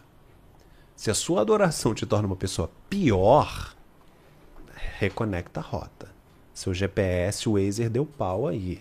Entendeu? Muda, desliga e conecta no 4G de novo. Porque a sua ligação com o superior, com a divindade, com o sagrado, ela precisa necessariamente que você seja uma pessoa melhor. Mesmo que você não seja, mas o seu intuito é ser. Mesmo que dentro da sua limitação contextual, os maias sacrificavam pessoas. Mas eles achavam, dentro da limitação deles, que eles estavam fazendo algo bom. Assim como grandes guerras destruíram nações inteiras. A gente tem que tem que sair um pouco da caixinha, ir para a época e tentar entender o contexto. Agora a gente está no século XXI. Eu matar um animal para fazer mal para alguém, ah, não- nu- nunca vou conseguir entender. Mas você acredita que existe esse poder? Eu acredito que assim como existem forças do bem, existem forças do mal. Entendeu? Anjos são poderosos. A Bíblia é Eles também relata. são, né? Não, então, o que, que são demônios? São anjos que Caídos. perderam que perderam a classificação, a patente de anjo, Sim. mas não perderam o poder. Nenhum deles. Deus não disse que quando eles foram lançados do, assim, do céu, que aliás não foi nem Deus que lançou do céu, né? Você sabe. Não foi Deus que tirou Satanás do céu. Se Deus levanta do trono para tirar alguém do céu, acaba o universo. E todos os universos. É esse o nível de poder. Deus estava lá e começou a ouvir um burburinho no céu, chamou Miguel e falou: Miguel, tá tendo uma rebelião aí? Dá uma varrida. Miguel que expulsa Satanás e os anjos do céu. Entendeu? Então, assim, o, todo o poder que Satanás tem é equiparente, é equiparado ao de Miguel, não é equiparado de Jesus e de Deus, não. Tá? Vamos colocar os pingos nos is. Agora, é, assim como os anjos têm poder, e a Bíblia e a história é repleta disso, aqueles anjos que não servem aos céus também têm. Então, se você não é protegido, se você não ora, se você não faz o bem, porque não adianta orar e fazer o mal. Não adianta. É hipocrisia. Aí é pior ainda. Então eu acredito sim em, em magia, acredito em feitiçaria, acredito em trabalhos. É, essa é a especialidade do Vic. É. É, Ele é especializado em magia, em. Mas ele tem um currículo que possa provar que deu certo? Ou ele só fala? É. Muitas pessoas acreditam que ele seja apenas um falastrão. É, porque falar tudo. A, a terça-feira fala. É. Entendeu? É. Hoje ela tava cantando Família Adams. Sim. Terça-feira é minha ave, tá, gente? Tá aqui na capa do livro. Terça-feira é minha ave. Então ela fala. Então, assim, eu posso dizer pra ela, falar terça-feira. E ele, inclusive, fez um vídeo até muito polêmico É. no TikTok, no Instagram, que ele queimando a Bíblia. Um ritual de blasfêmia. É. O louco, galera. O cara é meio. É. É, é pra chamar atenção, pra ganhar like, né? Com certeza. É, é o opressor, né? É, gente, isso é pra ganhar like. Bíblia é um papel. A Bíblia só tem poder quando ela entra no seu coração. Se ela não entra no seu coração, é só um livro. Tá na gráfica. Eu, por exemplo, imprimi a Bíblia. Eu tenho a Bíblia Peregrino. É papel. Se ela não entra no seu coração, é só mais um livro que vai acumular poeira, que as páginas vão ficar enrugadas, amareladas. Tem gente que pega a Bíblia, abre no Salmo 91, coloca na casa e acha que a casa está protegida. E aí sai fala mal de todo mundo, destrói famílias, rouba, é, dá calote e acha que porque chega em casa, tá a Bíblia aberta no Salmo 91, tem até ketchup, mostarda, tem mancha de óleo, entendeu? E vai vai funcionar. mecânico, é, o Vai funcionar. Não vai, querido, é só papel. Agora quando esse papel é aberto, você lê e aquilo muda a sua vida, aí passa a ter poder. Senão é só o nome. Bíblia significa junção de vários livros. É isso que significa Bíblia. Biblioteca. Junção de vários livros que tem vários livros. Correto. O que é ótimo. Aulas, hein, galera? Estamos aprendendo bastante. Sim. Então, um, um ateu, um ateu que prega o bem, que faz o bem, ele vai pro céu? Olha só. Bugou a pergunta agora, bugou até eu, hein? Caralho, Juan. Se eu não me engano, é Romanos 2. Ele diz que Paulo, falando aos romanos, ele diz assim: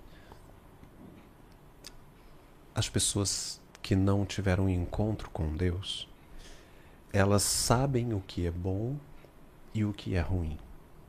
Dentro do ser humano existe um instinto, onde necessariamente ele sabe o que é certo e o que é errado. E elas serão julgadas pela lei do certo e do errado. Eu não tenho aqui, eu não trouxe, senão ia mostrar para vocês, mas eu não tenho a chave do céu. Eu queria andar com ela, porque Porque aí eu poderia dizer para você quem eu deixo entrar e quem eu não deixo. É. Mas para ter a chave do céu também, eu queria ter a chave do inferno para atacar algumas pessoas. Mas como eu não tenho essa chave, Carcereiro. eu não posso dizer quem entra e quem não entra. O que eu posso dizer é que Jesus é muito mais do que a gente imagina. E o apóstolo Paulo respondeu isso, dizendo: tem pessoas, sabe aquela tribo que nunca ouviu falar de Jesus, vai todo mundo para o inferno? Sabe aquela nação que o evangelho não vai todo mundo? Ele respondeu isso. Ele diz: todos nós nascemos com um senso de justiça. E quando nós obedecemos esse senso de justiça, nós seremos julgados por ele. Ah, mas a gente não obedece. Obedece. Você pega uma criança ingênua de dois anos, bota ela engatinhando pela casa, você sabe, ela sabe que não pode mexer na tomada. Antes de mexer na tomada, ela olha para você. Ela tem o senso de justiça. Real. E pelo fato de. Que baita da, resposta. da tua religião, quando você disse na internet que é bissexual, isso atrapalhou a tua vida? Você começou a ser julgado por isso? Eu recebi mais ódio e mais cancelamento quando eu comecei a namorar o Bruno do que quando eu fui acusado de pedofilia. Só pra você ter ideia. Caralho. Quando eu fui acusado é, mentirosamente, quando eu fui jogado no hospício, depois jogado na cadeia e levado quatro anos pra provar que tudo foi uma armação, tá virando filme agora, né? É, Puta, que eu ia legal, perguntar né? se já Viu, tá sendo feito, foda, né? Tá em é- processo de roteirização. Essa história é foda. É, eu sofri hate de 95%, segundo os jornais da época, da nação. 95% da nação queria minha morte ou com rituais de crueldade. Só que a partir do momento que eu fui me manifestando, as pessoas começaram a questionar se realmente eu era culpado. E até que quando eu ganhei em todas as instâncias, eu tive uma aprovação quase que absurda da nação. Não houve um veículo de comunicação que não tivesse me dado voz e louvado Sabe, a- a- eu era o queridinho da mídia. As pessoas falavam de mim e o- quem criticava era massacrado. Aí eu resolvi, depois de quatro anos, namorar o Bruno. Que foi meu primeiro namorado homem. Então eu disse que eu era bissexual, porque eu tive uma mulher e agora estou tendo um homem. Não quero ter uma terceira pessoa. Então, nesse momento, sou gay. Até porque eu descobri que ser bissexual é horrível a sociedade, até a própria sociedade LGBTQIA+, não entende a bissexualidade, acha que a pessoa é promíscua, porque fica com todo mundo. E não é isso. Mas nesse momento eu estou com o Bruno e sou gay. Então sou gay, sem problema nenhum. Pode chamar de viado também. Baio, ba, baitola? Boiola? Mas pelo fala isso fato não, de você não estar isso um não. namoro com o Bruno. Eu sofri você... mais cancelamento e mais ódio do que antes. E eu recebi ódio única e exclusivamente pelos crentes. O povo normal da sociedade não se importou. Pra quem pregava Agora- um amor, tá julgando isso, né? Agora, a igreja. Eu sou persona não grata na igreja, não posso entrar numa igreja. Entendeu? Eu sou odiado. Eu sou odiado. Porque eu sou. Imagina uma pessoa que tem um conhecimento que eu tenho. Que antes era uma referência. E aí agora eu tô dizendo, gente, olha só, a homossexualidade nunca foi pecado. E eu não prego isso agora. Eu sempre disse isso. Ah, mas tá escrito na Bíblia. Não tá. Mas tá lá em Coríntios que os sodomitas e os efêmeros. Não tá. A gente lembra, né? Malacói? Ah, hebraico? Agora é hebraico. A briga do Feliciano com o Felipe Neto. Ah, gente, É que o Nando. Moura, o Nando Moura. Porque o Felipe Neto não tem obrigação de saber. Mas o Feliciano teria. Malacói significa devassos. Ai, que cera.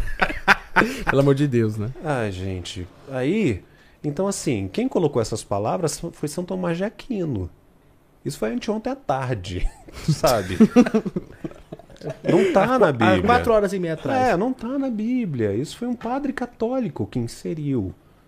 Porque possivelmente ele devia ser homofóbico, apesar de eu amar São Tomás de Aquino, mas ele era muito didático e resolveu inventar o termo sodomita para falar que eram gays. Até aquele momento, sodomita significava moradores de Sodoma. Gorromita, moradores de Gomorra. Israelenses, moradores de Israel. E aí ele pegou e definiu um termo e saiu botando na Bíblia. Então, assim, hoje eu sou uma ameaça muito grande, porque se alguém chega perto de mim e fala, mas está escrito aqui. Eu falo, não tá, querido. Não tá. Tá aqui, ó. Abra aqui, ó. Romanos 1, Coríntios 9, Levítico 22. Aí eu falo, então tá. Então vamos fazer o seguinte. Abre aí o seu Google, coloca tradução hebraico ou grego. Você pode fazer isso. Ou pega uma Bíblia, baixa uma Bíblia bilíngue, entendeu? Com, com palavras originais e palavras traduzidas embaixo.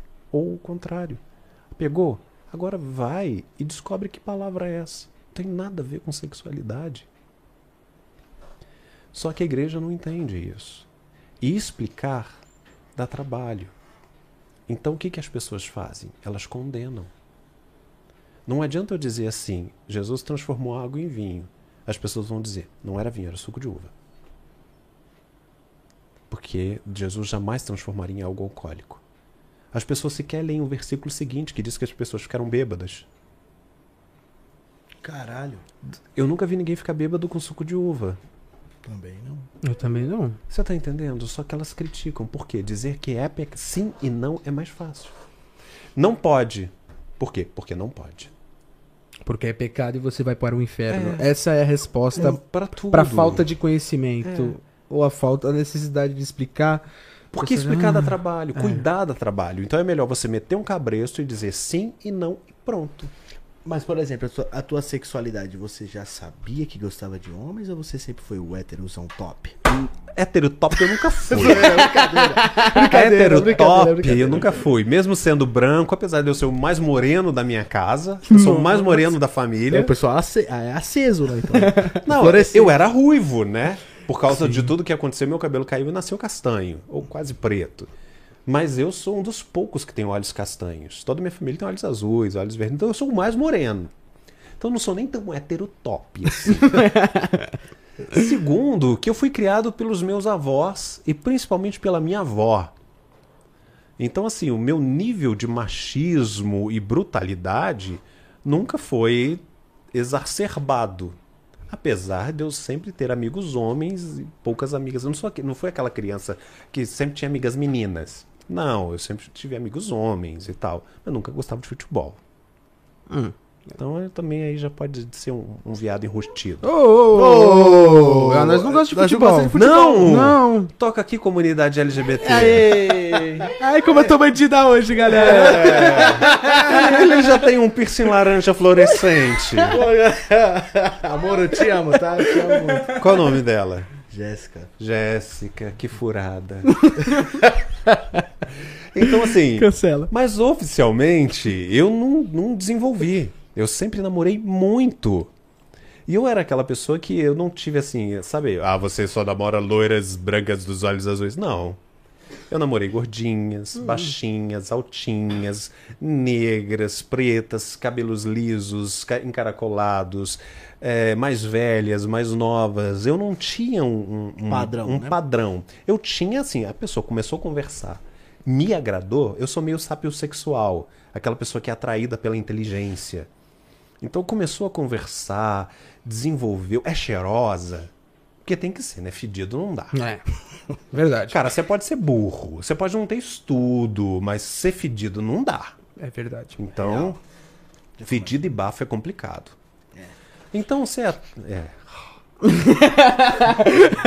então você se sentir atraída, eu me relacionava. Agora, pode ser que futuramente eu veja indícios, mas até então não. Eu me apaixonei por uma mulher, me casei com ela e hoje me apaixonei por um homem e estou com ele. É por isso que é é confuso. Mas não tenho problema nenhum em dizer que é confuso e não tenho preocupação nenhuma em tentar explicar. Pelo menos é, você com homem, você sente desejo de ter uma mulher, por exemplo, ou vice-versa? Eu tava falando aqui nos bastidores sobre uma amiga que, que a gente tem, né? Que ela é muito bonita. E eu olho e falo, nossa, que mulherão! Em outra época eu pegaria. Só que hoje eu com o Bruno, eu tô muito satisfeito. Assim como eu não olho para outro homem e fico assim, hum, ai, lá em casa, eu também não olho para outra mulher e digo, hum, lá em casa. Entendeu? Então, a questão da atração, para mim, ela poderia ser despertada se, eu espero que não, mas se algum dia terminar o meu relacionamento com o Bruno, Eu espero que não. Bate na madeira três vezes, cinco, quinze. Vamos fazer uma fanfarra? Ok. Entendeu? Eu espero que nunca termine. Aí eu vou poder te dizer para que lado eu vou. Se eu vou para uma mulher, se eu vou para outro homem. Aí talvez. Mas eu espero nunca ter essa resposta. E tô feliz assim. Eu não tenho preocupação nenhuma em explicar. E também não tenho preocupação nenhuma com as pessoas que querem uma definição. E eu não tô nem aí. Apenas vivendo, né? Sendo feliz. Acho que isso aí é. Ah, mas você tem que saber. Não, não. Oh, querido. Diante de tudo que eu já passei na vida, eu não tenho que, que nada. É, Entendeu? pro que você passou na vida, isso não é confuso. Eu não tenho que nada. Eu não tenho que nada. O que já fizeram comigo, não tem absolutamente nada que alguém possa fazer que já não foi feito. Então eu tô imune. Perfeito.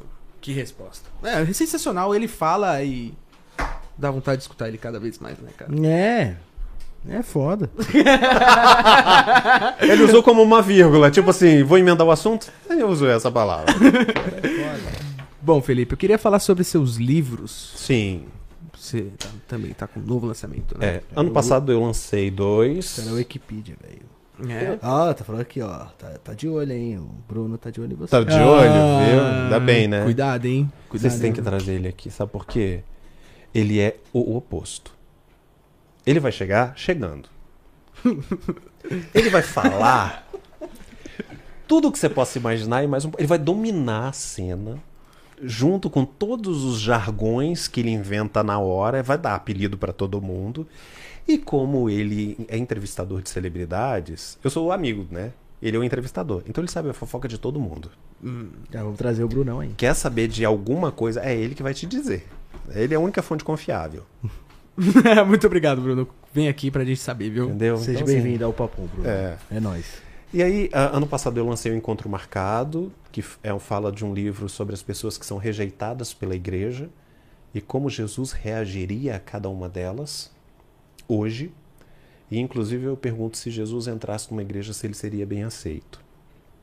E a gente conversa sobre isso, ou se ele seria expulso e expulso em nome de Jesus. que loucura. É.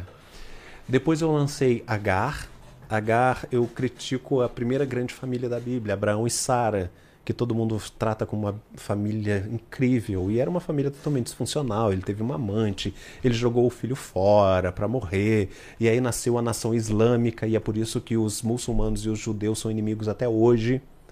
E, e quem coordena tudo isso e que monta a nação islâmica é uma mulher.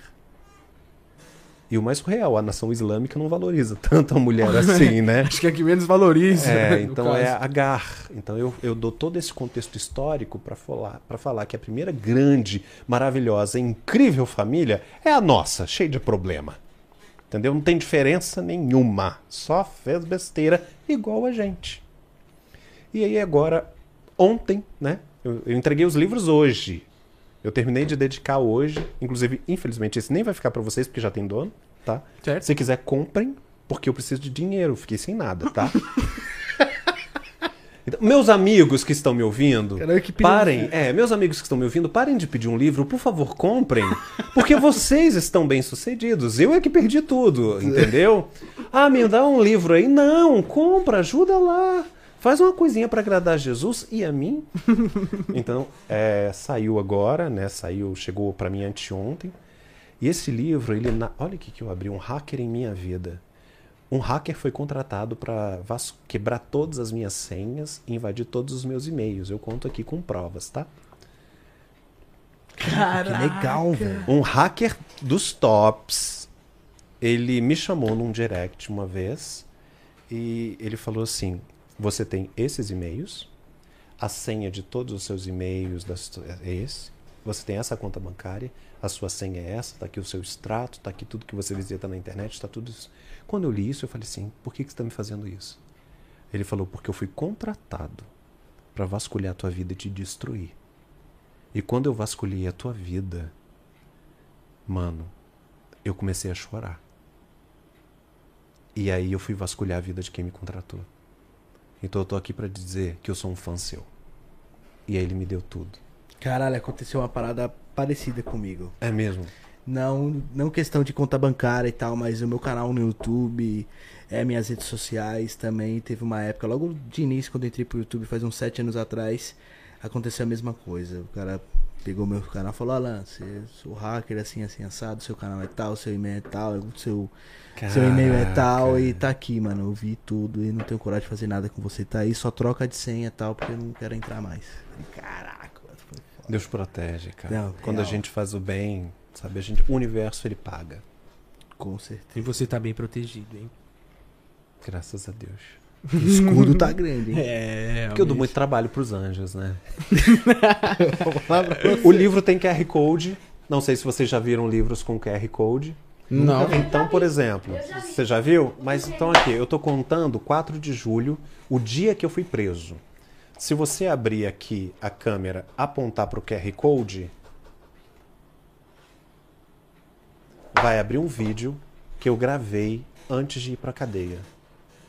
Durante todos os QR Codes, eu tinha certeza que eu ia ser morto. Tava todo mundo dizendo que eu seria assassinado.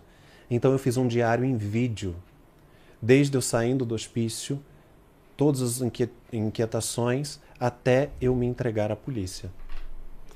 Cada capítulo você pode acompanhar a minha narração que aconteceu no dia, do jeito que eu estava, com o desespero, com as dores, com as lágrimas. Então você não só vai ler, você vai viver comigo aquele momento.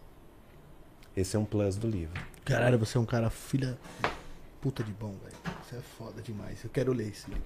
Entendeu? Que pena que não é meu. É, não pode Vou comprar. Não pode perguntar valores, mas onde eu posso Não, adquirir? 50, cinquentinha. Cinquentinha? Cinquentinha. A- até hoje tá no site da Arcádia, mas a partir de semana que vem vai estar nas plataformas normais. Mas é editorarcadia.com.br. Ou se entrar nas minhas redes, tem um link lá. É entrega para todo o país? Todo mundo. Todo mundo. Perfeito. Caralho. Ah, tem uma carta aqui, ó, que o chefe da milícia. O chefe da milícia aceitou Jesus comigo na cadeia. Eu escrevi uma carta para ele. Da milícia lá do Rio, né? Que o Rio é a milícia, né? Embaçado. Aqui tem um depoimento de uma mulher que me mandou no WhatsApp, que conseguiu o meu número, que eu não lembrava disso. Ela fala que eu salvo o filho dela dentro da cadeia, que ele ia ser morto. E eu que salvo o filho dela, eu não lembrava disso. Então, assim, tem muita coisa que aconteceu. Tem as fotos que vazaram aqui, eu como satanista. Olha lá, hein, É, Felipe aqui. Mastral. É, o louco. Pesado. É o louco. é. Amarrado. Fizeram uma montagem minha, coloriram meus olhos de preto e botaram na internet para dizer que eu era satanista. Pegaram uma foto da Bíblia satânica, fizeram montagem. Entendeu? Photoshop tosco. Botaram um livro da Mônica Bonglifo, que é um doce de pessoa, que inclusive processou a pessoa que fez isso e ganhou 100 mil. Só por essa montagem. Então, assim, tem muita coisa aqui. Tem muito material. O- a- aqui, a roupa. Eu fui jogado nu na cadeia, né? E os presos que me vestiram. Eu tenho foto da roupa. Eu tenho a roupa. Num cofre, mas eu tenho. Caraca, que Pra mim, ela tem um, um significado muito especial de que eu sobrevivi. Entendeu? Então tem muita coisa aqui. Tem muito documento, tem atestados, tem. Esse é seu maior laudos. livro? É. É, eu, ah, tem a foto da minha prisão aqui também. a minha cara de felicidade de eu sendo preso. Entendeu? Isso que você tinha saído do hospício. Eu né? tinha saído do hospício, eu tava completamente quebrado. Essa é aquela foto que fica com uma régua atrás pra medir tua altura. Então. E você que tá Caraca. curioso pra ver, compra. É, exatamente. A gente não vai mostrar nada aqui, não, viu? É, olha quem recomenda. Antônia Fontinelli, acho que todo mundo conhece. Claro. Carol Nakamura, aquela atriz que foi bailarina do Faustão e namorou os maiores. Hum. Hum. A Japinha lá? É! Uma boa recomendação. Ai, Carol é um doce, gente. Carol é uma das pessoas mais simples que eu conheço. Ela foi minha, foi minha ovelha, né, da igreja. Caio Fábio. Mônica Benício, viúva de Marielle Franco. Nossa, Só gente, né, meu? você é louco. Só. É, Felipe Campos, Tarde é Sua, Sônia Abrão. Sei. Fábio Oliveira, Jornal o Dia. Uhum. Bruno de Simone, hum, meu namorado, né? Não. E Daniel Araújo, que é um músico. Tá aí. Caraca, que foda. Só tá Albert Einstein embaixo. Caraca. É, eu é queria com a psicografia dele, mas não achei ninguém sério pra psicografar. Nossa. Entendeu? Xavier já foi. Acabou. E João de Deus, tô com preguiça de ir na cadeia. Que Ah, mas eu sensacional. vou falar pra você, ó, a pe- a pessoa viver tudo que o Felipe viveu e ter essa autoestima hoje, eu vou falar pra você. É só o cara Deus foi mesmo, torturado. cara. Real. É, torturas medievais, tá? Que em 2016, quando eu contava, ninguém acreditava. Quando eu contei o que fizeram comigo no hospício, as pessoas riram. Até que do ano passado pra cá começou a vazar várias pessoas que sobreviveram a torturas do mesmo lugar. E aí as pessoas levaram em consideração. Então aquilo que você vê em filmes bem trash, de torturas, pessoas peladas, com Manicômio. lavagem. Manicômio, com, com é, reprogramação mental, com TV, com chiado, com imagens, com drogas. Eu sofri tudo isso. Nossa. Pelado, com frio, Caralho, pesado. entendeu? Tu ficava naquele quarto que tinha as coisas, as paredes fofas? Não, pior, né? Porque ficava num quarto onde tinha outras pessoas gritando o tempo inteiro, cagando, esfregando as coisas em mim. Nossa. É, era mais doce. Meu Deus, nem, nem pra ficar sozinho. Não. Eu tava amarrado. O pessoal tem um fascínio pelo meu corpo, né? Nunca vi isso. Porque assim, no hospício me amarraram pelado. Na cadeia me jogaram pelado. Pô, quero o quê? Que eu pose pra G Magazine? Pelo amor de Deus. Playboy. Eu já, Entendeu? tive, eu já tive um surto psicótico e fui pra um hospital, um hospital psiquiátrico, eu. E eu vou falar pra você que é foda também. Imagina um manicômio mesmo, deve ser muito pesado. É, porque assim, você foi. Hospital de Barbacena, tá ligado? é, você foi pra um tratamento. É, foi Então eu acredito que você teve um acompanhamento médico. Sim. A sua família estava ciente, podia te visitar ou podia saber o que estava acontecendo. Sim. No meu caso, não. Eu fui jogado lá, torturado, não houve um profissional da saúde. Todo o prontuário lá, durante todo o tempo que eu passei, sequer teve um médico. A minha família sequer teve acesso a mim. Então, assim, eu não tive nada. Então não podia ter visita, não podia ter nada. não tinha só da, dos torturadores. Nossa. Que aí é mais emocionante, né? Senão a gente não tem muita história pra contar. Ou como diria o pessoal da produtora, que eu não posso dizer ainda o nome de quem tá fazendo, depois eu digo nos bastidores, aleluia, glória a Deus, um salve, igreja. Ô, louco, baixou o pastor, né? É ex-pastor, viu? Não esquece. É, excomungado. É. É, Eles falam assim: o nosso problema não é preencher o roteiro. O nosso problema é saber o que tirar, porque tem coisa demais.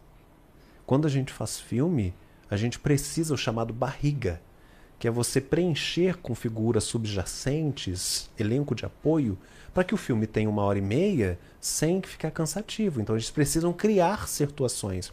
No seu caso, a gente não vai conseguir nem aproveitar tudo, porque senão a gente precisa de quatro horas de filme. Porque assim, ou a gente faz um filme sobre alguém que foi num manicômio, ou alguém que foi preso, jogado nu numa cela, ou alguém que sofreu um ataque de reputação, onde o seu aconteceu tudo. Tudo ao mesmo tempo. Mas eh, quando você. é, é, você ficou quanto tempo no, no hospício? Fiquei oito dias. Oito dias no hospício, até minha mãe conseguir descobrir onde eu estava com a ajuda da- do meu assessor e do pessoal da igreja e me resgatar. E aí eu fiquei uma semana. A partir do momento que eu saio do hospício, eu não tenho acesso a nada meu.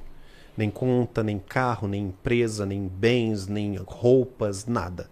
Nunca mais eu tive acesso a nada, até hoje. Até hoje eu não recuperei nem um centavo e nem um bem meu. Apesar da minha certidão de divórcio estar escrito bens a partilhar. Até hoje eu não consegui recuperar nada.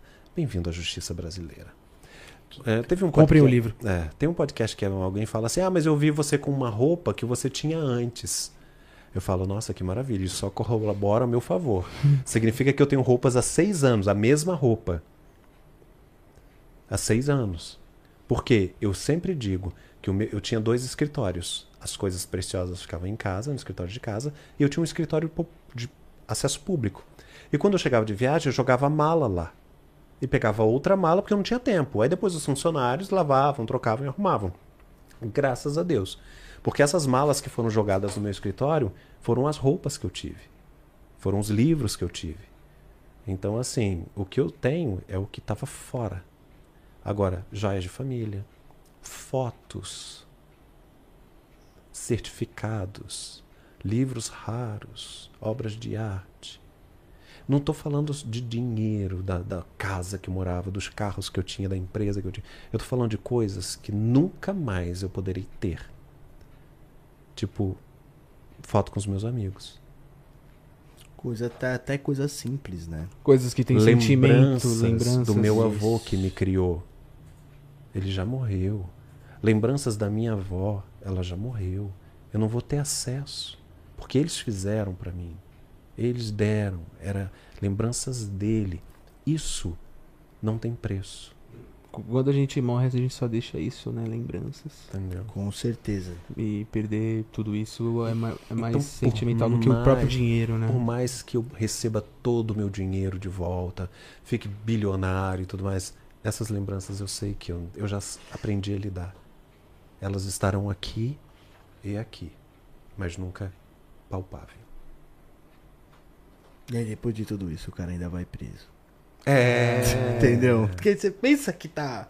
Não, beleza, tal, deu oito dias, tal, perdi tudo, tal, mas agora eu tô de volta à minha vida normal. Não. É, não pra- tinha pra onde ir, né? cadeia pelado. É, não tinha pra onde ir, tive que morar no.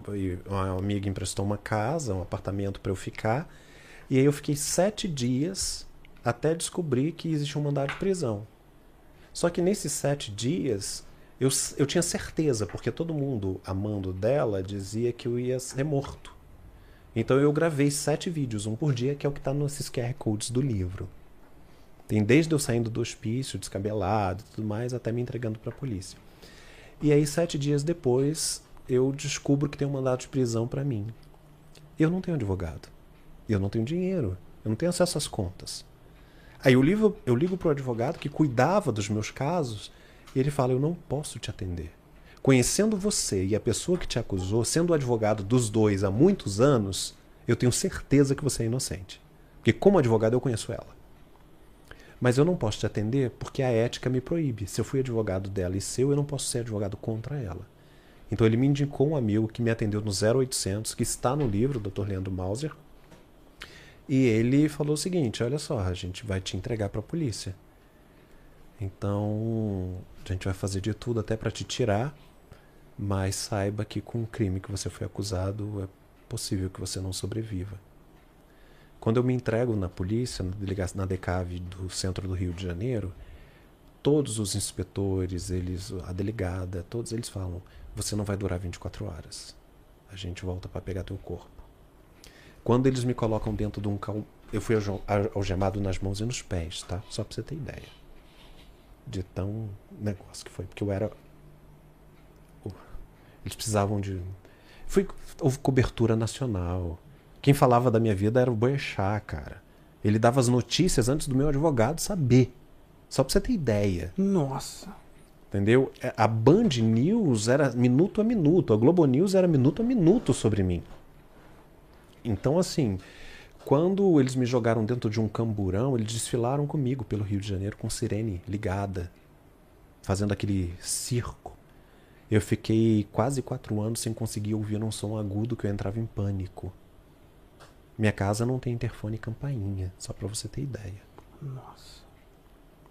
Pesado demais. E aí, o cara que fecha o camburão, ele diz assim: daqui 24 horas, amanhã a gente volta pra pegar teu corpo.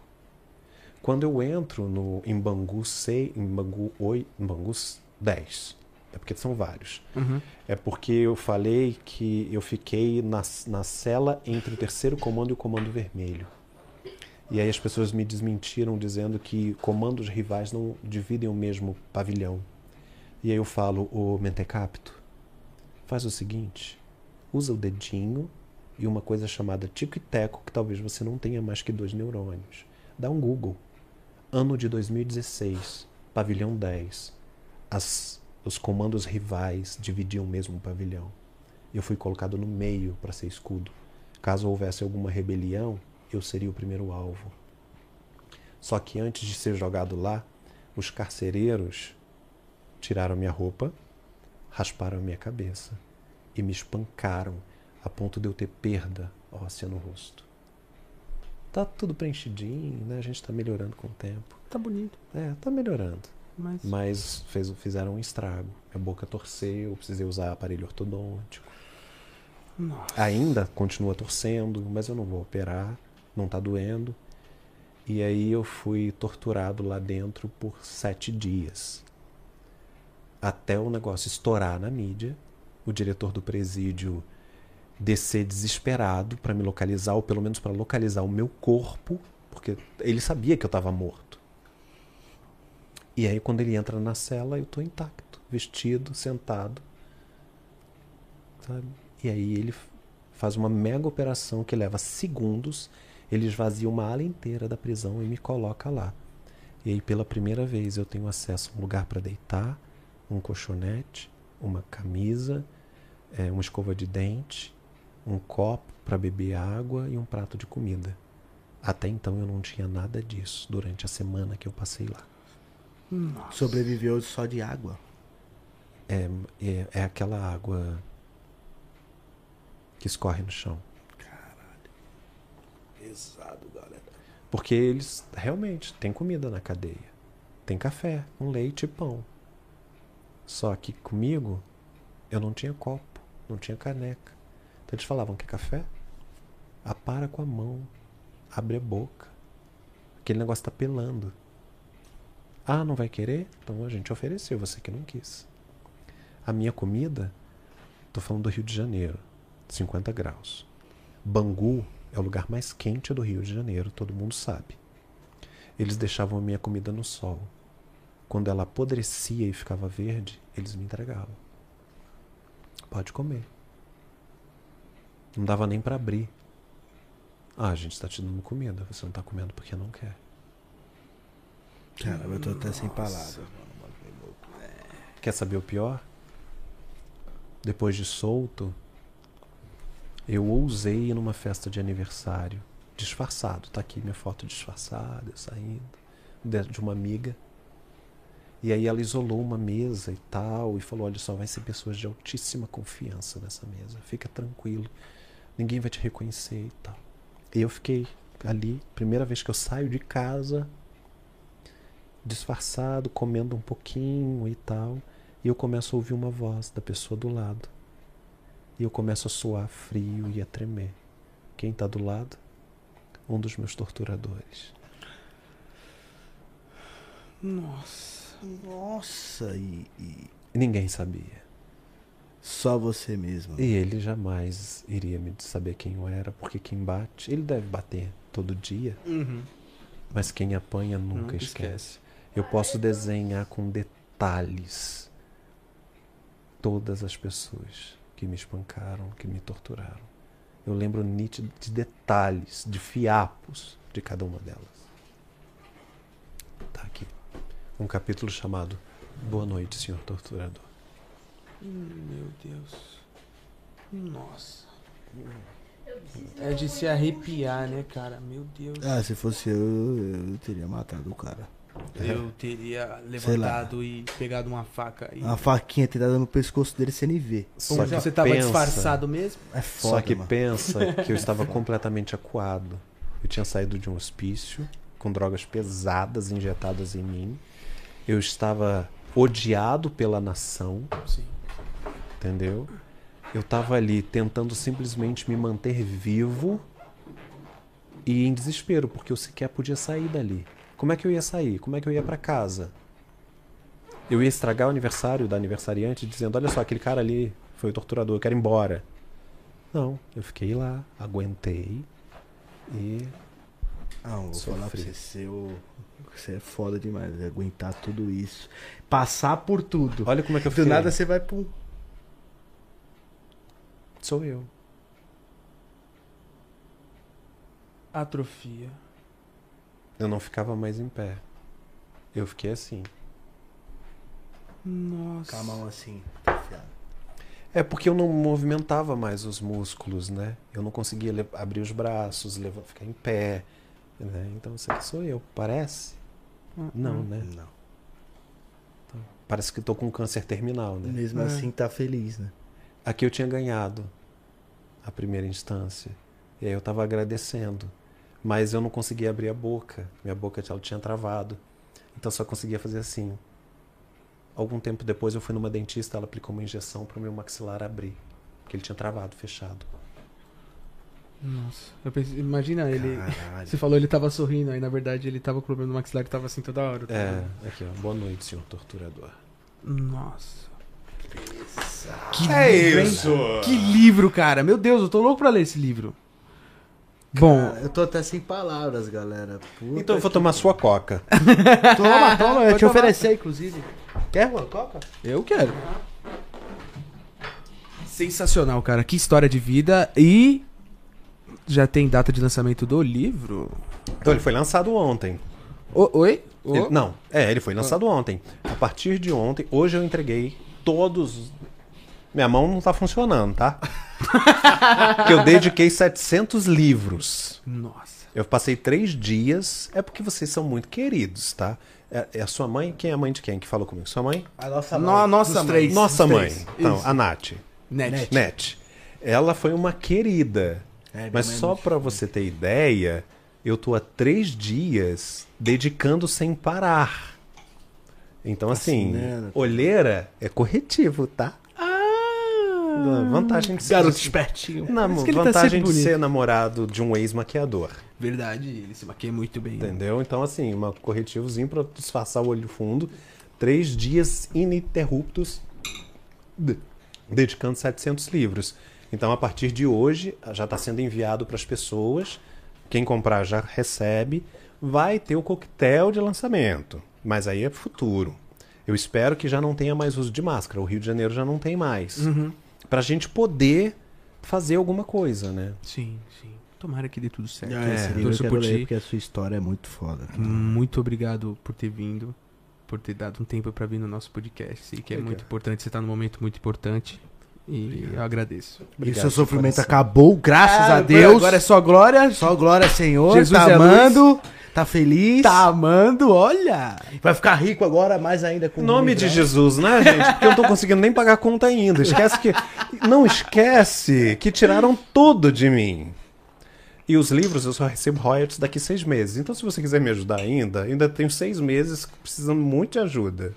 Perfeito, perfeito. Comprem o livro, galera, e ajudem o Felipe. Eu vou ajudar, vou ajudar, vou ajudar. Vou comprar o livro. Que é uma baita ajuda, ó. Com certeza. E pode me dar coca também. É verdade, verdade. Muito bom o refrigerante, filha da puta de bom. É muito gostoso. Eu trabalhei aqui, tá? Sério? É. Eu comecei a trabalhar muito cedo. Eu trabalhei na fábrica nacional. Não na fábrica. Tinha rato mesmo. Não, olha só. Fábrica. Eu vou falar uma coisa ruim aqui. A gente que trabalhava na sede da Coca-Cola, a gente tratava a fábrica tipo assim, terceirizados. Terceirizado. Terceirizados. Eu trabalhava na sede chamada CCIL, que é o prédio nacional em Botafogo, Rio de Janeiro, onde fica o presidente da Coca-Cola, onde fica o marketing da Coca-Cola, onde as pessoas deixam cair coisas. É. É, desculpa, galera. Tá tudo bem. Tá tudo bem. Sobreviveu. Então, assim, é, eu trabalhei lá. Eu tinha dois freezers, né? Na minha sala. É, um só de produtos da Coca e um só de produtos da aliada da Coca, que era a Nescafé. Então, assim, era maravilha. Tudo que você possa imaginar de produto da Coca-Cola, eu tinha. Caraca. É. Um benefício bom. Sim, Coca-Cola e pra ele açúcar, era água. e açúcar realmente. gritava no sangue, né? Todo mês exame de colesterol, triglicérides, porque senão é. Eita. A tia Beth, né? Cuidado com a tia É. Beth. Então, chacrinha tem chacrete, diabo tem diabetes. Nossa, tosca! horrível! Depois dessa, encerra, por favor, porque acabou. Pesada, Isso. galera! Isso porque não tem nem álcool e nem drogas. Imagina. Imagina, imagina. se tivesse. Pô, Puta que eu pariu. Uma coquinha. Bom, eu queria falar sobre os podcasts que você foi. Você foi em bastantes. A Deriva, você foi no Inteligência LTDA. E você tem o seu favoritinho que tá no seu coração. Eu acho que o primeiro, né? O primeiro, ele mexe muito com a gente. O primeiro, eu, eu, eu nem sabia o que eu estava fazendo, não, não conhecia nem podcast. E a pessoa que me entrevistou também não conhecia muito a história. Ela me chamou porque a namorada, ela era fascinada pela minha história e falou: "Você precisa levar ele". E é o podcast mais visto dele, que é o A Deriva. No entanto que o Arthur, que teve até se envolvido numa polêmica esses dias, Ele deu uma entrevista pro Rafinha e o Rafinha falou assim: qual a história mais surreal que você já viu? E ele falou do Felipe. Acho que nunca, nem. Por mais que eu leve o resto da vida entrevistando pessoas, eu vou ter uma história como a dele. E deu um boom absurdo no Aderiva, a ponto de ter um lugar muito especial no Flow. É óbvio que é, o que mais. Esse foi o primeiro podcast que marcou. Mas a, a primeira entrevista que fez assim, ó, com a população, que o pessoal comprou a minha ideia, a minha visão, a minha verdade e realmente viu de que eu era inocente, foi com Fontinelli.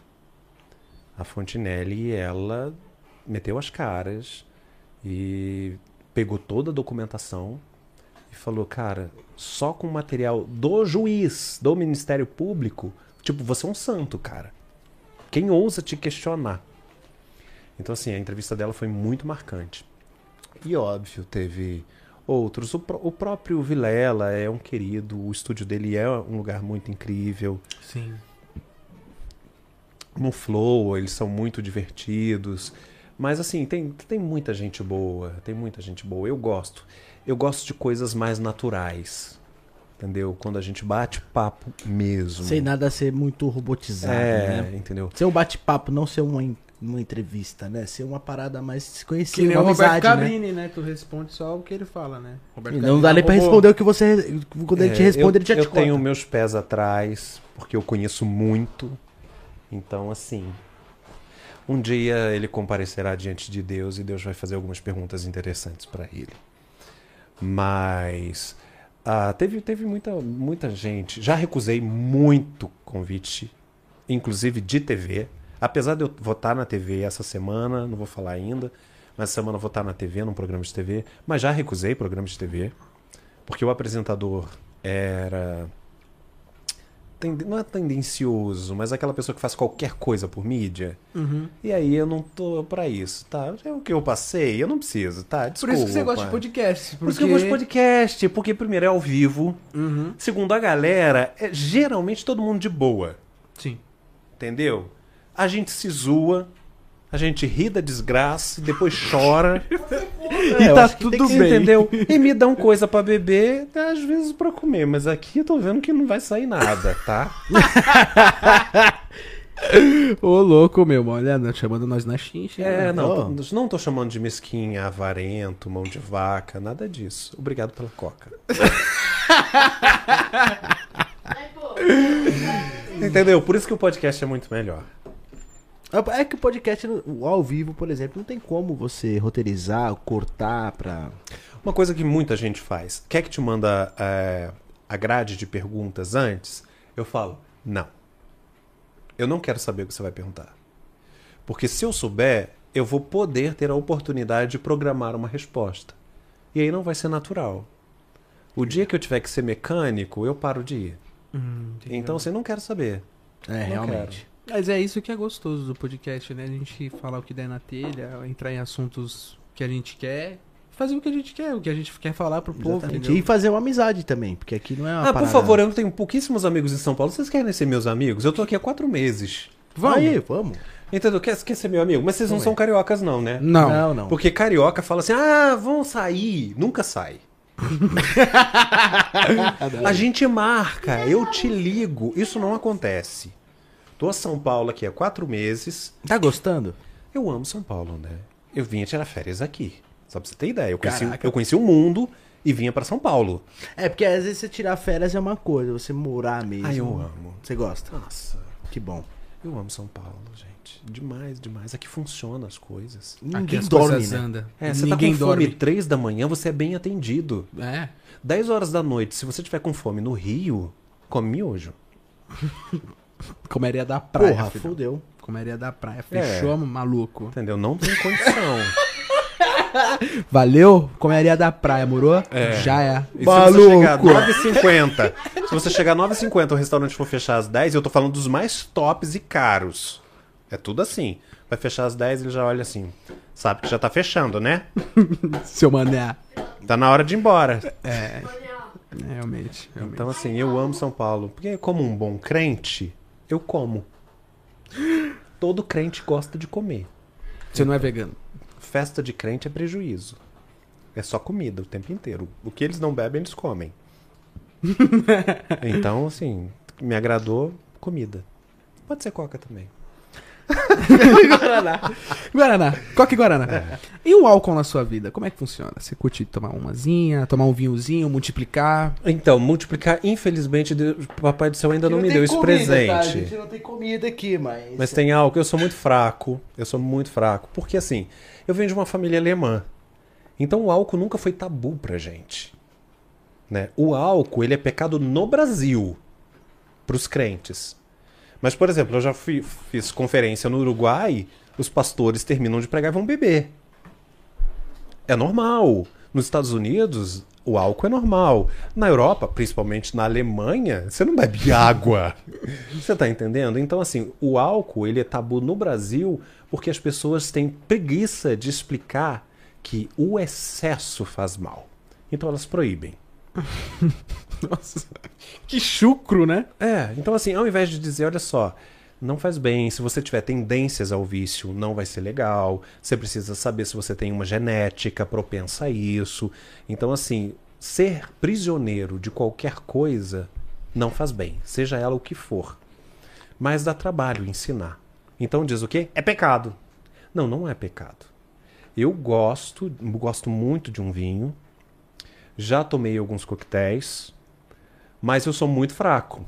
Whisky, gosta de whisky? Nunca experimentei. Sério? Nunca experimentei. Não, na realidade eu acho que. Não, eu experimentei foi vodka sem querer. Gostou? Eu, ta- eu tava. Quer experimentar uísque? Eu não sei, eu posso, eu posso fazer uma cara horrível aqui, mas eu quero. Ô, louco. Olha só, eu tava na festa do Multishow. A festa do Multishow é mais do que o Oscar. Eu fui em 2019. E aí, gente, é aqueles parece de filme mesmo, né? É, do Scarface. É tipo Bourbon?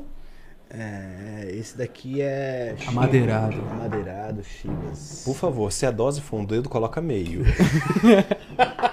Um dedo de anão. E aí, ah, eu tava tomando Sprite na festa do Multishow, aí tava Anitta, Melim, todo mundo junto ali, Ivete Sangalo. Nossa. É, porque a festa do Multishow é assim. E aí, tô eu virando Sprite, Sprite, eu amo, né? E aí passou um garçom com um copo de Sprite. Eu olhei o líquido, era Sprite. Eu com sede, o que que eu fiz? Pra dentro. Não era Sprite, Uh, engoliu? era vodka. Que delícia! Aquilo desceu queimando, queimando, queimando, queimando. E aí eu só virei pra pessoa que tava comigo e falei assim: olha, não vai dar legal, porque vai bater a qualquer segundo, porque eu nunca bebi isso na vida. Não tá legal. Então, por favor, é, só me coloca sentado em algum lugar, pede pra trazer água, alguma coisa doce e alguma coisa de sal pra injetar glicose, alguma coisa, porque senão eu não sei qual reação eu vou ter. Eu virei uma vodka. É. E o máximo que eu tomo é vinho. Com água. e realmente deu ruim. É bem forte, tá? É bem mais forte que vodka. Ah, mas tem cheiro de. Não, esse é mais leve. É, Será tá que parecendo é que eu tô abastecendo o carro. É. É, pô. Gasolina comum. É, tem cara de gasolina. Tem mesmo. Nossa, pode crer. Eita. Mano, eu tô bebendo álcool líquido de limpar as coisas. Whisky IP, galera. Mano! Isso aqui é álcool, aquele álcool que você compra em mercado que você colocou tangue. É Mano! Forte, velho. É forte pra caralho. Tu, É go- tu forte. gosta de bebida doce, então.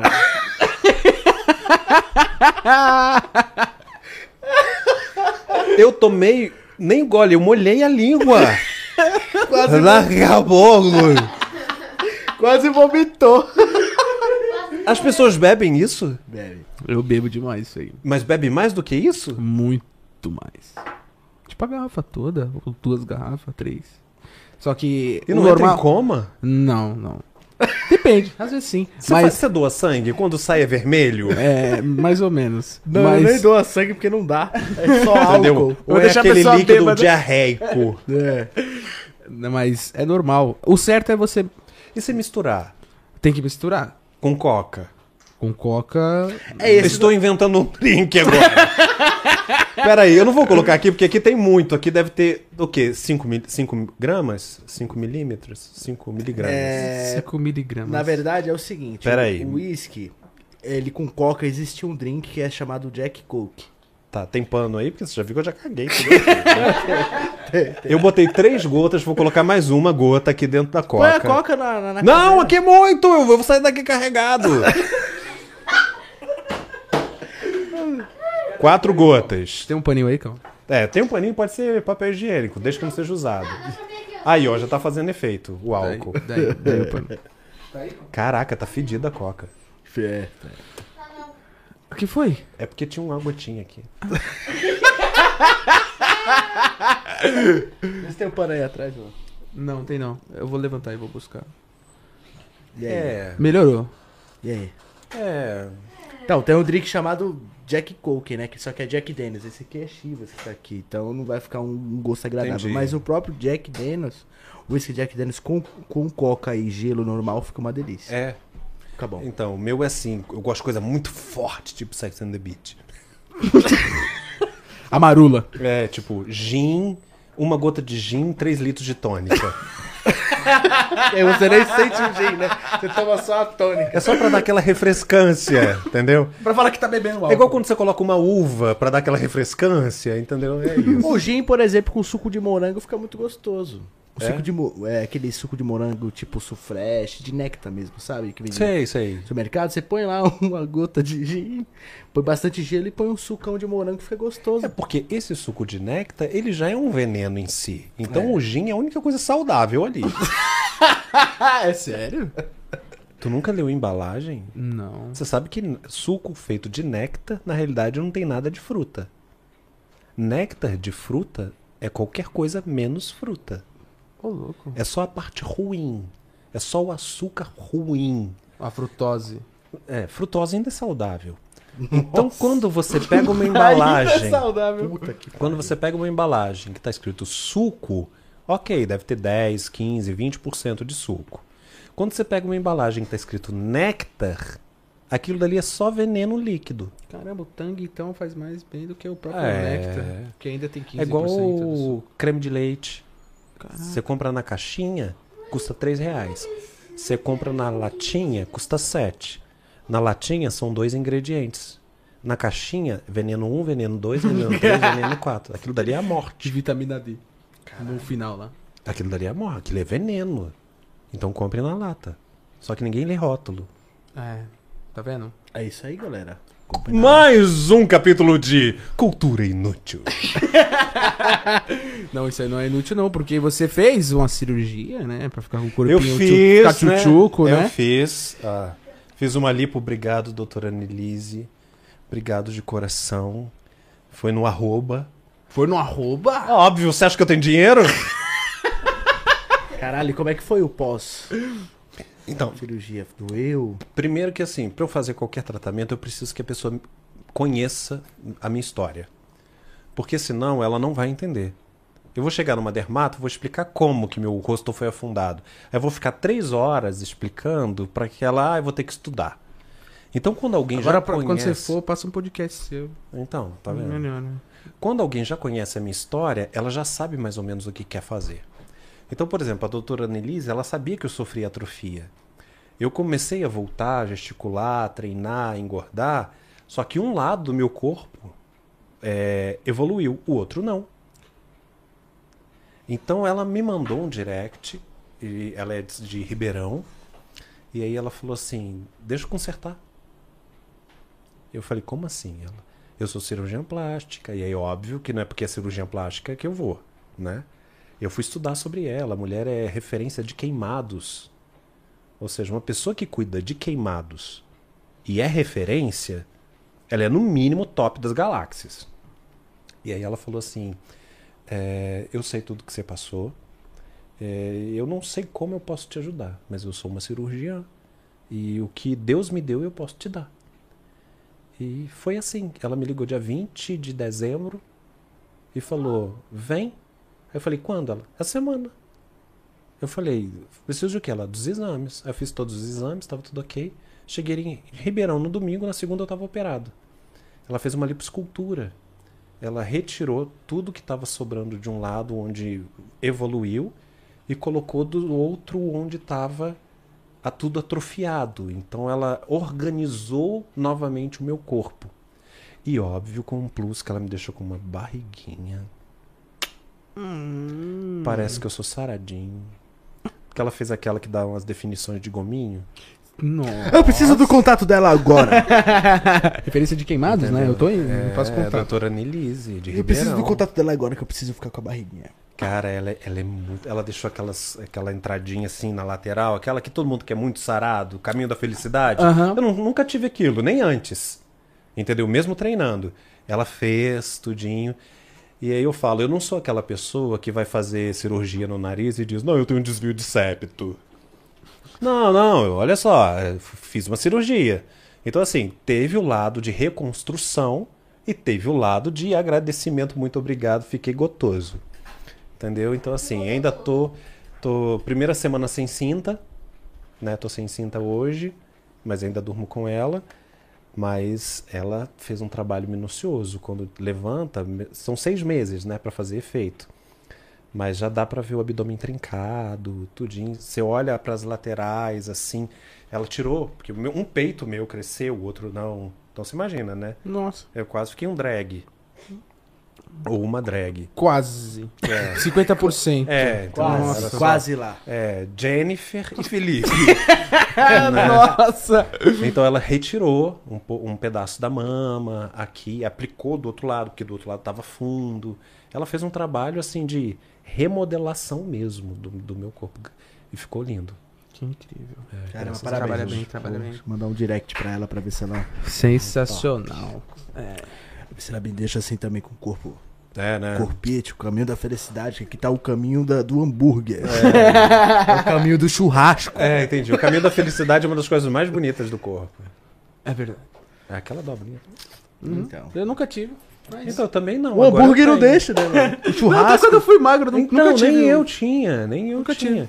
Por isso que eu falo, não foi só reconstrução, ela também fez a estética pra agradar Jesus e a mim. Aê. Com certeza. Pô, Juané, já tá. Pô, já passou duas horas. Vai começar a rápido, né? BBB, o povo vai sair da live. Só que eu ainda tenho mais uma pergunta. Você Uma acha que acaba pergunta. assim? Você Tá, acha que eu não que vou beber coisas- isso aqui não. Da próxima eu quero vinho, Tá bom. tá? Bom, Pode tá deixar. Tranquilo. Não consigo não. Quer mais uma coca? Quero pra sair o gosto de álcool da boca. imagino, tá. A gente tem que falar sobre os assuntos da semana. A gente Então começou fala. falando sobre a Rússia e agora a gente vai falar sobre o Arthur Doval. Mamãe falei. Mamãe chorei. É, mamãe chorei pra sempre. Acabou o refri já? Então me dá suco, água de coco. Água de oceano pra beber.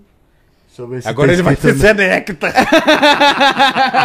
no- Tô vendo isso mesmo! Vê aí a. Tem de pêssego, tem de morango. É, geralmente. Aí, ó, Nutri Nectar. Esse eu não quero, não. Geralmente são fresh. Eu não vou falar marca, não. Tá, tá patrocinando? não. Então, não. Meu arroba vale muito. Esse é de pêssego e esse é de Pêssego. laranja. Pêssego, pêssego. Pêssego. Deixa eu pegar um copo pra ti. Pega o É, copinho lá, Rô. você já bebeu no seu? Senão eu uso o seu. Já, Você já tá bebi. com Covid? Não. Então tá bom. Tomou duas vacinas. Como se a pessoa que estivesse com Covid ela dizia: Não, tô com Que Covid. isso, que isso, galera? Pega aqui, me dá um abraço. Ele vai pegar o copinho pra ti lá já. É, a, a gente falou sobre Ru- Rush, né? É, agora é sobre o Arthur Duval lá, aquele. Que triste, velho. É. Que triste. Sabe por quê? As pessoas falam assim: estão pegando muito pesado com ele. Tem gente que rouba, que mata e não tá sofrendo cassação, como ele vai ser caçado, é óbvio. Ele, hoje ele já pediu é, desligamento do partido. Ele já não pertence mais ao. Ao. Esqueci o nome do partido dele, que é o partido do Moro. É, eu esqueci também o nome. É. É um nomezinho meio. É, do, daquele senhorzinho que candidatou à presidência, muito legal. Então, assim, ele já pediu a declinação, ele já não pertence, ele já está sem partido. O problema do Arthur, do Val, não do Arthur do BBB, do Mamãe Falei, é que o discurso dele, essa galera, eles sempre se promoveram pegando pequenos erros dos outros e crescendo. Então você tem várias falas deles justamente pegando coisas assim e fazendo o negócio ficar gigantesco. E agora aconteceu com ele. É, agora ele realmente se lascou, né? Então, assim, não adianta dizer que é conversa de futebol. Já, já, já, já. Não adianta dizer que é conversa de futebol, que é um, que é um grupo privado. É ali que você revela quem você é. Você poderia ter dito, cara, eu tô assustado, eu tô assustado o quanto de mulher bonita tem nesse lugar. O que, que você tá. Você você tá vendo se tá estragado? Que tá zoado? Deixa eu ver. Joga fora. Ele, tá- ele vai beber meu suco! Bebe você primeiro, pega outro copo pra ele. Tá zoado. É, é porque eu queria o de laranja. Beleza. Ia envenenar ele. E então assim, ah, você já viajou? Pra fora do país, não. Não, mas você já foi pra alguma cidade que você olha e fala, só tem gente bonita aqui. Já, Rio Grande do Sul. Putz, mano. Então, você olha pra qualquer lugar que você olha, É lugar de os, pessoas os moradores de rua são lindos, Sim, entendeu? realmente. Então assim, o problema não é esse, você elogiar a beleza local. O problema é você olhar e falar assim, cara, aqui eu mando, aqui eu pego, aqui eu faço e aconteço. E eu vou usar isso pra explorar essa galera. Porque eu vou meter o arroba do meu Instagram, porque é isso que ele diz. Nossa, Eu vou dar carteirada muito- do meu Instagram e vou pegar quem eu quiser, porque elas são fáceis, elas precisam de ajuda. E como qualquer população russa, as mulheres querem sair de lá de qualquer jeito. Então elas se vendem para sobreviver. O problema não é elas se venderem para sobreviver. O problema é alguém comprar para lucrar. Isso é complicado. Ah, mas ele não tá matando, ele não tá roubando, ele não tá. Mas, mano, ele foi eleito com um discurso moral. Então, que ele seja julgado pelo discurso moral. Obrigado, jovem. Deus te bendiga. Thank you. Deu suco aqui no meio. É verdade. Real, o Arthur, ele. Cara, até eu comentei. Eu já assisti alguns vídeos dele. é, nu- nunca acompanhei ele, mas já assisti alguns vídeos dele, principalmente nessa época de eleição e tal, né? E eu fiquei muito triste que, por mais tudo, ele, ele, ele mostrava ser um cara legal, assim, nos vídeos, né? Um cara dedicado, tal, ao trabalho, ao serviço, ao canal dele e tal. E eu fiquei extremamente chateadíssimo com esse, esse discurso, esse áudio dele aí. E o problema não é só isso, né? O problema é que ele fala do Renan. Que o Renan, inclusive, faz isso todo ano. O Renan faz o Blunt Tour.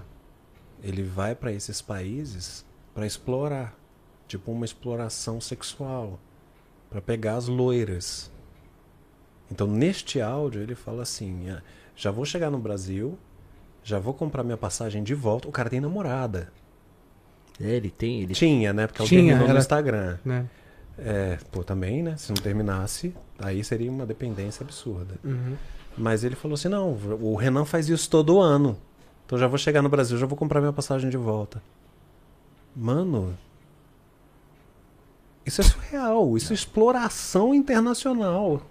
É, fora que tava acontecendo uma guerra, né? Muita gente morrendo, velho. falecendo e ele olhando Você pra- vai, é, você vai lá pra fazer uma ajuda humanitária e aí você pensa, pô, eu tô aqui dando água e comida pra essa pessoa.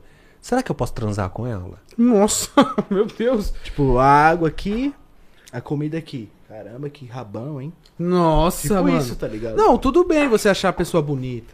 Nossa, Não, é o que pessoas enquanto você bonitas. estava fora fazendo o que não interessa, Pegando a gente um copo pra você beber suco. entendeu? Porque você se saiu daqui, você se saiu se assim Pra você mesmo. pegar o copinho, Obrigado. pra você beber um suquinho. Mas a gente falou, de 8 a 80 muito Muitozinho. Ai, obrigado, obrigado. Mas a gente falou justamente isso. Eu falei, você já foi em algum lugar que você achou a população muito bonita? Uhum. Então, o problema não é esse. O problema é você mandar áudio e falar, cara, mano, aqui todo mundo é lindo. Eu sou chupa-cabra nessa região. Entendeu? É. Esse- Eu vou me mudar pra cá, porque a mulher mais feia daqui, eu nunca pegaria na vida em qualquer outro lugar. Isso é um discurso que você pode ter. Entendeu? Eu vou casar com a mais feia daqui. Porque a mais feia daqui é uma deusa. Eu quero essa mulher pra mim. Você não tá falando, você não tá, sabe, você não tá subjugando, você não tá desdenhando. É diferente de você dizer assim, cara, elas fazem qualquer coisa pra sair daqui, eu vou me aproveitar disso. Eu vou dar carteirada, porque aqui meu Instagram, elas ficam desesperadas quando vêm. Pô, mano, Nossa. Não, foi. Não. Soberbo. Pesado. E o futuro dele. Acabou, infelizmente, né? ele jogou no lixo por um round. É, já abriu mão da candidatura de São Paulo. Pra mim, Uhum. muito decepcionante. Porque ele era aparentemente um dos bons políticos. Sim. É, já pediu, já declinou, não pertence mais ao Podemos. Acho que é o Podemos, né? Uhum. Ele pediu pra sair. Eu postei hoje a carta dele de, de renúncia. E ele vai ser caçado. Ele vai ser caçado. Não tem como. Ele não tem aliados na Câmara, na LESP, pra poder manter o cargo. Ele não tem. Ele é odiado pelos seus. O próprio partido.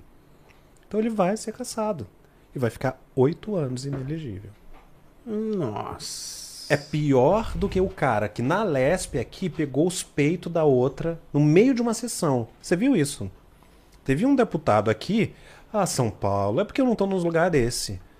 Senão eu pego o título pastoral, boto dentro da Bíblia e dou uma voadora no cara. Não, com certeza. Pelo amor de Até Deus, O cara, né? no meio da votação, ele chega diante de uma deputada, dá uma encoxada e pega nos peitos dela. E acha que isso é normal. Com detalhe, ela não era esposa, ela não era namorada, ela não era ficante, ela não era amiga, eles eram, eles eram rivais. Aí a Câmara faz uma menção disciplinar. Porque o cara é cheio de aliados. O Arthur não é. Não, o ator, ele. Que sirva de exemplo e que todos os outros sirvam de exemplos, porque hoje é dia da mulher. E eu espero que é, é lamentável a gente precisar comemorar essa data.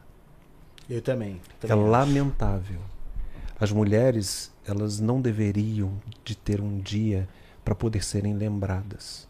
Isso é ridículo. Mas graças a Deus tem o dia. Porque pelo menos uma vez que seja no ano, a gente dá valor para aquelas que simplesmente nos geraram. Porque metade da população é mulher e a outra metade é filho de uma.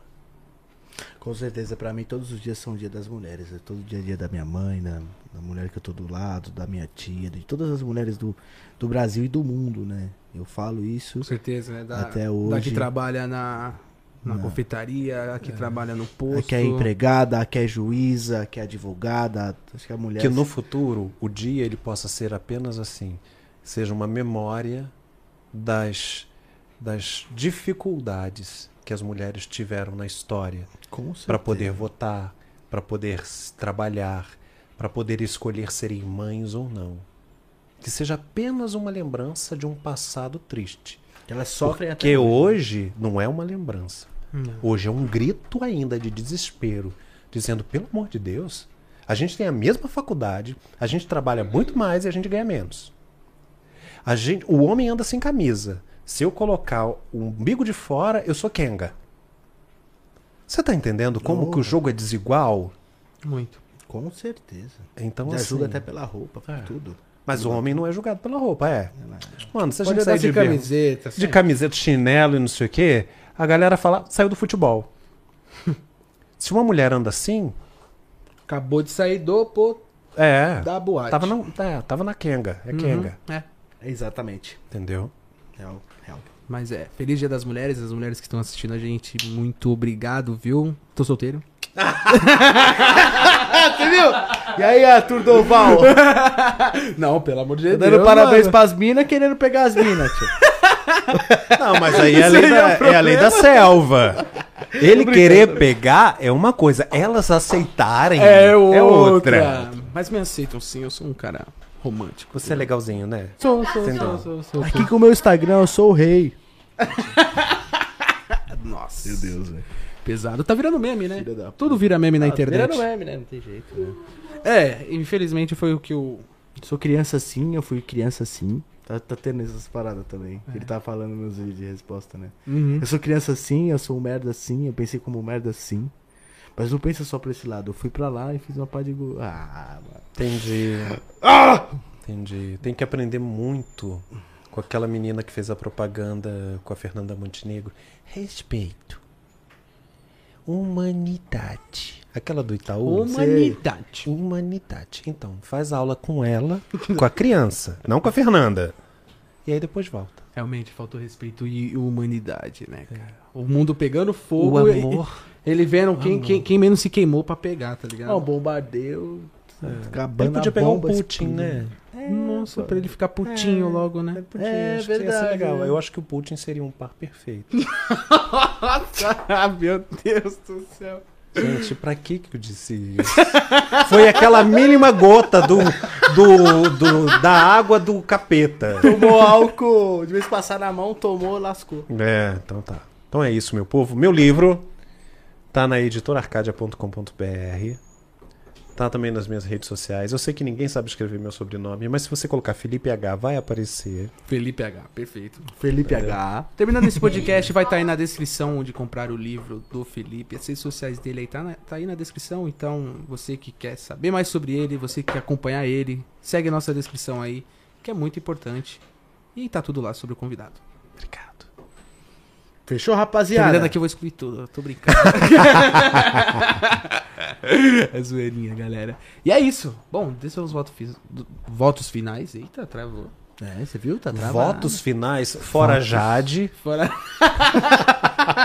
Sua riquinha de minha tigela. entendeu? Eu, porque com 13 anos eu já era independente. Caraca. Que bom, querida. Fico feliz por você. Eu com 13 tava ordenhando vaca. Quando ela ganhar o Big Brother, você viu as, as empresas que ela vai ajudar? É, Louis Vuitton, Gucci, Gucci. Versace.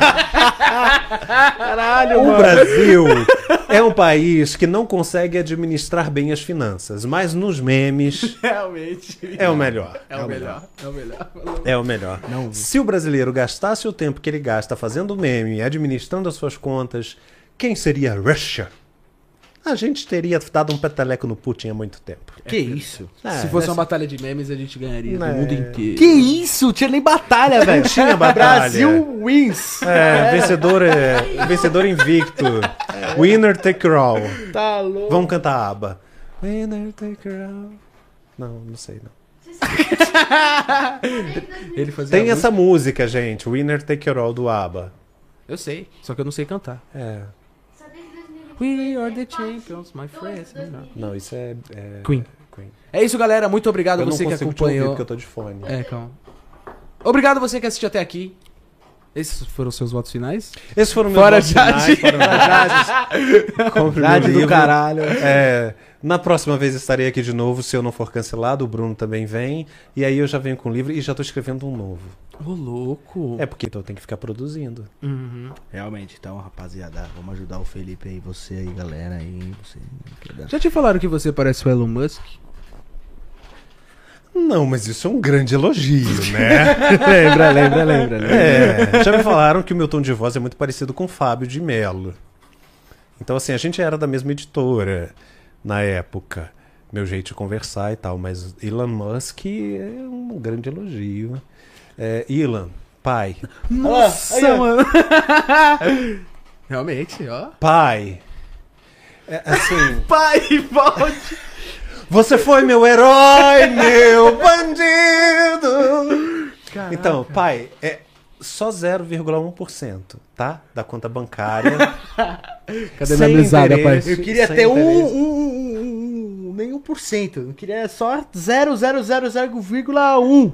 Meu Deus. Entendeu? É muito dinheiro numa foto só, hein? É. Elon Musk. Elon Musk. É o maior gênio atual, né? Cara, é, É monstro. dono da Tesla e da SpaceX. E o, o mais interessante. É dono da terra. É, é. Da Não, mas terra é, é tecnológica. dele. Daqui a a- Rússia falou: eu vou. é, se vocês me atacarem, eu vou deixar a estação Rússia sobrevoar e ela vai cair, vai matar vocês. Aí o Elon Musk veio e falou assim: não tem perigo, eu seguro ela lá no espaço.